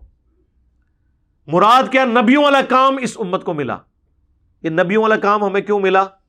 کیونکہ نبی علیہ السلام آخری نبی، ختم نبوت کی وجہ سے. تو ختم نبوت کی وجہ سے نبیوں والا کام اس امت کو ملا، اس کام ملنے کی وجہ سے یہ امت افضل ہے. نبی علیہ السلام کی نسبت کی وجہ سے نہیں، صرف وہ نسبت کیا ہے؟ ختم نبوت کی نسبت. اب سمجھ آئیے آپ کو، کیونکہ کائنات میں سب سے افضل لوگ کون ہیں؟ انبیاء. تو سب سے بہتر کام کون سا ہوگا؟ جو انبیاء کا ہے. اور وہ کام اس امت میں ٹرانسفر ہوا. اگلی امتوں میں کیا ہوتا تھا؟ وَإِمْ مِنْ أُمَّةٍ إِلَّا خَلَا فِيهَا نَذِيرٌ، کوئی امت نہیں گزری کہ جس میں اللہ نے کوئی ڈر سنانے والا نہ بھیجا ہو. لیکن ہمارے نبی کے کیس میں اللہ نے کیا فرمایا؟ وَمَا أَرْسَلْنَاكَ إِلَّا كَافَّةً لِلنَّاسِ بَشِيرًا وَنَذِيرًا، پوری انسانیت کے لیے ڈر سنانے والا اور خوشخبری سنانے والا بنا کے بھیجا. تو نبی علیہ السلام پوری انسانیت کے لیے ہیں. اور مَا كَانَ مُحَمَّدٌ أَبَا أَحَدٍ مِّن رِّجَالِكُمْ وَلَٰكِنَّ رَسُولَ اللَّهِ وَخَاتَمَ النَّبِيِّينَ ہے. اس کی وجہ سے ہمیں نبیوں والا کام ٹرانسفر ہو گیا کہ اپنے نبی کی ذمہ داری آگے پہنچاؤ. جو بخاری مسلم میں یوم النہر کا خطبہ ہے کہ جتنے لوگ یہاں پہ موجود ہیں ان لوگوں تک پہنچا دیں کہ جو یہاں موجود نہیں. اور بعض اوقات جو بات پہنچا رہا ہوتا ہے، جس کو پہنچائی جا رہی ہوتی ہے، وہ زیادہ یاد رکھنے والا ہوتا ہے بنسبت پہنچانے والے کے. جی ہم سب سے افضل امت ہیں، اللہ کی لاڈلی امت ہے. وہ کام کی وجہ سے ہے. وہ لاڈلا تے ماں پیو دا بھی کوئی نہیں ہوندا جدوں تک انہوں کا تابع فرمان نہ ہوئے. تو اللہ نو چھڑے لاڈنے چاہیے نے. تو یہ نسبت نبی علیہ السلام کی کہ ختم نبوت کی وجہ سے نبیوں والا کام ٹرانسفر ہوا ہے. علی بھائی آپ کے بہتر احادیث والے پمفلٹ نے آگ لگا دی ہے. علمی آگ لگایا گیا. آگ نہ کیا کرو، کوئی تھوڑے تے مقدمے ہی نہ لا دے. وہ ہمیں اپنی مسجد سے روکتے ہیں اور آوازیں کستے ہیں کہ مرزا علی ایک فتنہ ہے، نعوذ باللہ. برائے مہربانی کچھ مشورہ دیں. مشورہ میرا یہی ہے کہ آپ انجینئر صاحب سے اعلان برات کر دیں. آپ کہیں جی انجینئر صاحب جانیں اور ان کی آخرت کا معاملہ. میں تو وہ مانتا ہوں جو بخاری مسلم میں لکھا ہے، قرآن میں لکھا ہوا ہے، جو آپ کے بزرگان دین نے ہمیں ٹرانسلیٹ بھی کر کے دی، تعارف بھی کرایا بچپن سے کہ یہ اسلام کی کتابیں ہیں. ٹھیک ہے. وہ الیاس قادری صاحب کو میں مدنی چینل پہ سن رہا، وہ بھی کہتے ہیں قرآن کے بعد سب سے افضل کتاب صحیح بخاری ہے. تو درس دو اس کتاب کا. یہ اسی طریقے سے ہم سب سے بہترین امت ہے تو کم کرو. ختم نبوت دی برکت نال نبیاں لا کم کرو. تو یہاں پہ بھی کوئی مسئلہ نہیں، آپ اعلان برات کریں. میں نے اپنے سارے اسٹوڈنٹس کو اجازت دی ہے کہ میری جو بھی غیبت کرے، میں نے پیشگی معاف کی ہوئی ہے. آپ کو میرے بارے میں کوئی غلط جملہ بھی بولنا پڑتا ہے توریتاً، یہ جائز ہے. قرآن میں سورہ آل عمران کی آیت نمبر انیس میں اللہ تعالیٰ نے فرمایا اگر کسی کو مجبوراً تقیہ کرنا پڑ جائے، توریہ کرنا پڑ جائے، یہود و نصارہ سے دوستی کے اعتبار سے، تو جائز ہے. اگر آپ کو کرنا پڑ جائے تو آپ یہ کر سکتے ہیں. اگر آپ سے آپ کو یہ بھی بولنا پڑ جائے نا کہ چھوڑیں جی انجینئر گمراہ کو اور دل میں یہ توریہ کریں گمراہ آپ کی نظر میں، ہاں یہ توریہ ہے. جیسے وہ بخاری مسلم میں آتا ہے نا، حضرت ابراہیم نے اپنی بیوی سارہ سے کہا کہ میں نے اس بادشاہ سے کہا ہے کہ یہ میری بہن ہے اور میں نے ذہن میں یہ سوچا کہ اسلام کے رشتے میں تم میری بہن ہو، کیونکہ اس وقت ہم یہاں دو مسلمان ہیں. حالانکہ وہ ہے بیوی تھی. وہ اگر بیوی کہتے تو حضرت ابراہیم کو کو قتل کروا دیتا. تو حضرت ابراہیم تو کوئی شیخ عبد القادر جیلانی تو ہے نہیں تھے کہ نگاہ مار کے انہوں انا کر دیں دے. جان بچائی نا انہوں نے، تو ظاہر ہے جان تو بچانا فرض ہے. یہ علیحدہ بات ہے پھر اللہ کا موڑ سا ظاہر ہوا کہ حضرت سارہ کی طرف جب وہ ہاتھ بڑھانے لگا تو اس کا ہاتھ چھل ہو گیا. تین دفعہ ایسے ہوا، وہ ڈر گیا. اس نے پھر حضرت ہاجر گفٹ کر دی. ہاجرہ لفظ غلط ہے، یہ اردو میں ہر ایک آگے چھوٹی اے لگا دیتے ہیں. یہ لفظ ہے ہاجر. ہاجر گفٹ کی، بخاری مسلم میں آتا ہے. وہ پھر حضرت ابراہیم کو گفٹ کر دی انہوں نے اور بیوی بن گئی. تو اس طرح آپ کر دیں کہ انجینئر گمراہ کو چھوڑیں, ہم تو قرآن اور صحیح حدیث پر چلتے ہیں. کیوں جی معاذ بھائی؟ قرآن اور صحیح حدیث. اور ہاں آپ نے زیادہ اونچی نہیں بولنی, ورنہ کہیں گے یہ معاذ بھائی نے کو بندہ ہمارے پہ چڑھا دیا. ٹھیک ہے علی بھائی, میرا سوال ہے کہ دجال کے بارے میں قرآن پاک میں ذکر ہے تو بتا دیں, اور یہ کہ قرآن قرآن پاک میں ڈائریکٹلی اس طریقے سے نہیں, انڈائریکٹلی لوگ کرتے ہیں کوشش, لیکن وہ نہیں ہے. اس کا ذکر بخاری اور مسلم میں موجود ہے. اور نشانیاں نشانیاں اور یہ مقبول جان صاحب سے پوچھیں جا کے, مجھے کیا پتہ ہے. میں نے جو کچھ قرآن و حدیث سے تھیں وہ میں نے بیان کر دی ہیں. دجال اور ساتھ انجینئر مدلی مرزا لکھیں, وہ ساری احادیث کھل جائیں گی. علی بھائی سگریٹ پینا نشہ ہے کہ نہیں؟ نشہ تو نہیں لیکن حرام ہے. سگریٹ پینے والے کی نماز ہو جائے گی؟ جی داڑھی منڈے کی نماز ہو جاتی ہے. جھوٹی حدیثیں بیان کرنے والوں کے پیچھے آپ جمعے پڑھتے ہیں, وہ جمعے ہو جاتے ہیں. آرام خوری کرنے والے مولویوں کے پیچھے آپ نمازیں پڑھتے ہیں تو وہ ہو جاتی ہیں, تو آپ کی اپنی نماز بھی ہو جائے گی. غلط کام اپنی جگہ, لیکن سگریٹ پینا گناہ ہے, کیونکہ قرآن میں واضح فتویٰ ہے سورۃ البقرہ میں, ولا تلقوا بایدیکم الی التہلکہ, اپنے ہاتھوں سے اپنے آپ کو ہلاک مت کرو. یہ واضح فتویٰ ہے. یعنی اللہ تعالیٰ نے, ویسے تو یہ کانٹیکسٹ میں آیا ہے کہ جو لوگ اللہ کی راہ میں مال نہیں نہ خرچ کرتے, اللہ نے ان کو کہا کہ تم اپنے ہاتھوں سے اپنے آپ کو ہلاک کر رہے ہو, یعنی تمہارا کام ہے کہ اللہ کی راہ میں مال خرچ کر کے آخرت میں سٹور کروا کے آخرت کی زندگی خریدو, اور تم اپنے آپ کو ہلاک کر رہے ہو کہ اللہ کی راہ میں مال نہیں خرچ کر رہے, زکوٰۃ نہیں نکال رہے. یہ تعویل خاص میں تو یہ ہے, لیکن تعویل عام میں پورے دین کو یہ کور کرتی ہے یہ بات کہ اپنے آپ کو ہلاک نہیں کرنا. تو جو چیز بھی آپ کو ہلاکت میں ڈالے اور آپ اس سے بچ سکتے ہیں تو بچے. اب جان نہیں بچ سکتے, جس طرح اب یہ سموگ والا فتنہ آیا ہے, آج بھی انڈیا میں چالیس سگریٹ کے برابر روزانہ دھواں ہر بندہ دلی کے اندر انہیل کر لیتا ہے بغیر سگریٹ پیے. اتنی پولوشن ہے. اب لاہور کا بھی یہی حال ہوا ہے. اب اس کو آپ اوائڈ نہیں کر سکتے, ظاہر ہے. آپ کو کہنے جی اتنا دھواں تو ویسے ہی جانا ہے, چلو دو سوٹے میں بھی لا لاں. سر یہ تو اللہ نے آپ کو زندگی موت میں بھی اجازت نہیں دی ہے. قرآن حکیم میں چار جگہ آیا کہ اگر زندگی موت کی کشمکش بن جائے تو تم حرام کھا سکتے ہو. خنزیر کا گوشت, غیر اللہ کے نام پہ ذبح ہوا ہوا, مردار اور بہتا ہوا لہو, لیکن جب کہ تمہارے اندر بغاوت اور سرکشی نہ ہو. یعنی وہ اتنا ہی لینا ہے کہ جس سے جان بچے, اس سے زیادہ نہیں.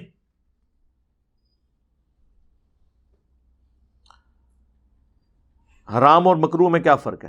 حرام تو وہ ہے جو نسختی سے ہے, قرآن و سنت کے واضح دلائل. مکروہ اسپیسیفکلی ٹرم ہے فقہ کی, یہ ڈیوائس کی گئی تھی علماء کی طرف سے احتیاطاً کہ جی ہم جو چیزیں ہم انڈائریکٹلی قرآن و سنت کی روشنی میں حرام ثابت کریں گے تو اس کے لیے ہم مکروہ تحریمی بول دیں گے, کہ اتنی کراہت والی چیز ہے کہ حرام کے قریب ہے.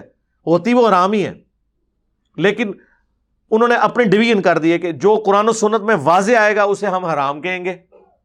مثلا شراب کے لیے ہم حرام بولیں گے, لیکن ہیروئن کے لیے مکروہ تحریمی بولیں گے. یہ کہ فقہ کا فرق ہے, ادروائز بات ایک ہی ہے, کیونکہ واضح صحیح مسلم میں احادیث ہیں کہ نشہ آور چیزیں حرام ہیں, تو حرام کہہ بھی سکتے ہیں. اب اب نبی علیہ السلام نے یہ تو نہیں کہنا تھا کہ ایک ایک چیز کو آپ گنواتے ہیں, کہ ہیروئن بھی, آپ تو سمد بانڈ کا بھی ہوتا ہے وہ نشہ, پتہ نہیں کیا کیا نشے ہوتے ہیں, ٹیکوں کے ذریعے ہوتے ہیں, ایون سنیک بائٹ کا بھی نشہ ہوتا ہے, اتنا مہنگا ہے. اسلام آباد میں یہ نشہ بھی چل رہا ہے, سانپ لڑوانے کا. جی ہاں, پیسے دے کے لڑوانے جے. جی ہاں, یہ والا نشہ بھی چل رہا ہے. تو نشے پھر سارے اس میں ہوں گے, تو یہ فقہ کی ٹرم ہے. تو باقی جو چیزیں علماء کے نزدیک بری ہوتی ہیں, حرام کے درجے میں نہیں, اسے کہتے ہیں مکروہ تنزیہی, وہ کہ یہ چھوٹے لیول کا مکروہ ہے. ٹھیک ہے, یعنی اگر آپ میری ویڈیوز کے بارے میں کہیں گے نا تو اصولاً وہ جو یہ کہتے ہیں نا کہ علی کو سننا حرام ہے, اس کی وجہ ان کو کہنا چاہیے مکروہ تحریمی ہے. علی بھائی نظر بد کے بارے میں بتائیں. بالکل صحیح مسلم میں حدیث ہے کہ اگر کوئی چیز تقدیر پہ بھی سبقت لے جاتی تو نظر ہوتی, نظر کا لگ جانا. صحیح مسلم میں نبی علیہ السلام نے ایک عورت, ایک بچی کو دیکھا جو بالکل پیلی ہوئی ہوئی تھی, آپ فرمایا اس کو دم ڈالو, اسے نظر لگی ہے. صحیح مسلم میں ایک اور حدیث ہے, نبی علیہ السلام کے گھر میں کوئی بیمار ہو جاتا یا اسے نظر لگ جاتی تو آپ آخری تین صورتیں تین تین دفعہ پڑھ کے اسے دم کرتے. اور بخاری میں ہے کہ نبی علیہ السلام روزانہ اپنے اوپر بھی دم کرتے تھے, رات کو سونے سے پہلے المعوذات، تین پناہ دینے والی صورتیں، یعنی سورۃ الاخلاص، سورۃ الفلق اور سورۃ الناس، تین تین دفعہ پڑھ کے اپنے اوپر پھونکیں. باقی جن لوگوں نے تجربات سے کوئی چیزیں حاصل کی ہیں وہ بھی ہم جائز سمجھتے ہیں. صحیح مسلم میں حدیث ہے، جو تم میں سے اپنے بھائی کو نفع پہنچا سکتا ہے وہ پہنچائے. اور مسلم شریف میں ایک اور حدیث ہے، جو زمانہ جاہلیت کے دم بھی ہیں نا مجھ پہ پیش کرو، اگر ان میں کوئی شرکی الفاظ نہیں تو تم انہیں ویسے ہی کرتے رہو. تو اگر زمانہ جاہلیت کے دم ہو سکتے ہیں نا، تو قرآن سے بھی کسی نے اپنا دم خود انوینٹ کر لیا ہے نا کہ میرے نزدیک یہ آیت پڑھنے سے یہ ہو جائے گا، تو ہم اسے کوئی بدعت نہیں کہتے، جائز ہے. جسے سورہ قلم کی آخری وہ آیات ہیں، وَإِن يَكَادُ الَّذِينَ كَفَرُوا لَيُزْلِقُونَكَ بِأَبْصَارِهِمْ لَمَّا سَمِعُوا الذِّكْرَ. اے نبی، یہ کافر جب تم قرآن تلاوت کر رہے ہوتے ہو نا الذکر، تو یوں لگتا ہے یہ تمہیں نظر لگا دیں گے. انہوں نے باقاعدہ نظر لگانے والے بندے بلوائے ہوئے سن آن پیمنٹ کہ اللہ دے نبی نو نظر لاؤ جدو قرآن پڑھتے ہیں، انج کر کے ویکھو. جڑے بڑی منحوس قسم کی نظر والے لوگ سن نا، ہوتی ہیں بعض لوگوں کی نظر لگ جاتی ہے، اس کا علاج بھی ہے بخاری میں کہ جس کے بارے میں آپ کو خطرہ ہو تو وہ پھر وضو کرے اور اس کا جو پانی گرے اس پانی سے وہ غسل کر لے جس کو نظر لگی ہوئی ہے اس بندے کی. اور نبی علیہ السلام فرمایا اگر کوئی پانی ڈیمانڈ کرے تو اس کو دے دیا کرو. تو تو اللہ نے فرمایا ما ہوا الا ذکر للعالمین، رسول اللہ تو نہیں ہے مگر نصیحت تمام جہان والوں کے لیے، قرآن تو نہیں مگر نصیحت تمام جہان والوں کے لیے. اللہ کے نبی کو کون نظر لگا سکتا تھا، اللہ ان کے پیچھے کھڑا ہے. جادو والا بھی معاملہ ہوا امت کی تعلیم کے لیے، وہ بھی ختم ہو گیا آخری تین صورتوں، علاج بھی آپ کو بتا دیا. تو نظر لگ جاتی ہے اور نظر کا دم، لیکن بعض لوگ ہر چیز کو نظر کے ساتھ جوڑ دیتے ہیں. این مظر بچے نظر لگ گئی، ہار جی گئی جی، انہوں نظر لگ گئی، انہوں نظر لگ گئی. تو میرے بھائی یہ رونا پیٹنے کی بجائے آپ آخری تین صورتیں اور آیت الکرسی. صحیح بخاری میں حدیث ہے رات کو کوئی پڑھ لے تو صبح تک اس کی حفاظت پہ اللہ کی طرف سے فرشتہ مقرر ہو جاتا ہے. المستدرک للحاکم میں، سنن نسائی الکبریٰ میں، جو صبح کے وقت پڑھ لے شام تک اللہ کی حفاظت میں ہے، جو شام کے وقت پڑھ لے وہ صبح تک اللہ کی حفاظت میں ہے. آیت الکرسی ابو داؤد ترمذی میں موجود ہے، جو ایک دفعہ شام کو پڑھ لے لا الہ الا اللہ وحدہ لا شریک لہ لہ الملک ولہ الحمد وہو علی کل شیء قدیر، تو اللہ کے مضبوط قلعے میں صبح تک آ جاتا ہے. اور جو صبح پڑھ لے وہ شام تک آ جاتا ہے. کئی وظیفے ہیں، یہ سارے کرنے ضروری نہیں ہوتے جو ہم نے اذکار کارڈ پہ لکھے ہیں، چند ایک آپ کر لیں. اب تو ہم نے بڑا مختصر کر کے وہ اورنج کارڈ کر دیا ہے، صرف پانچ وظیفے ہیں اس میں، اس میں سے بھی قرآنی وظیفے ہیں یہ آیت الکرسی، آخری تین صورتیں. یہ آپ کریں، بچوں کو سکھا دیں، رات کو سونے سے پہلے وہ پڑھا کریں، اپنے اوپر خود دم کیا کریں، ان ٹینشنوں سے باہر نکلیں.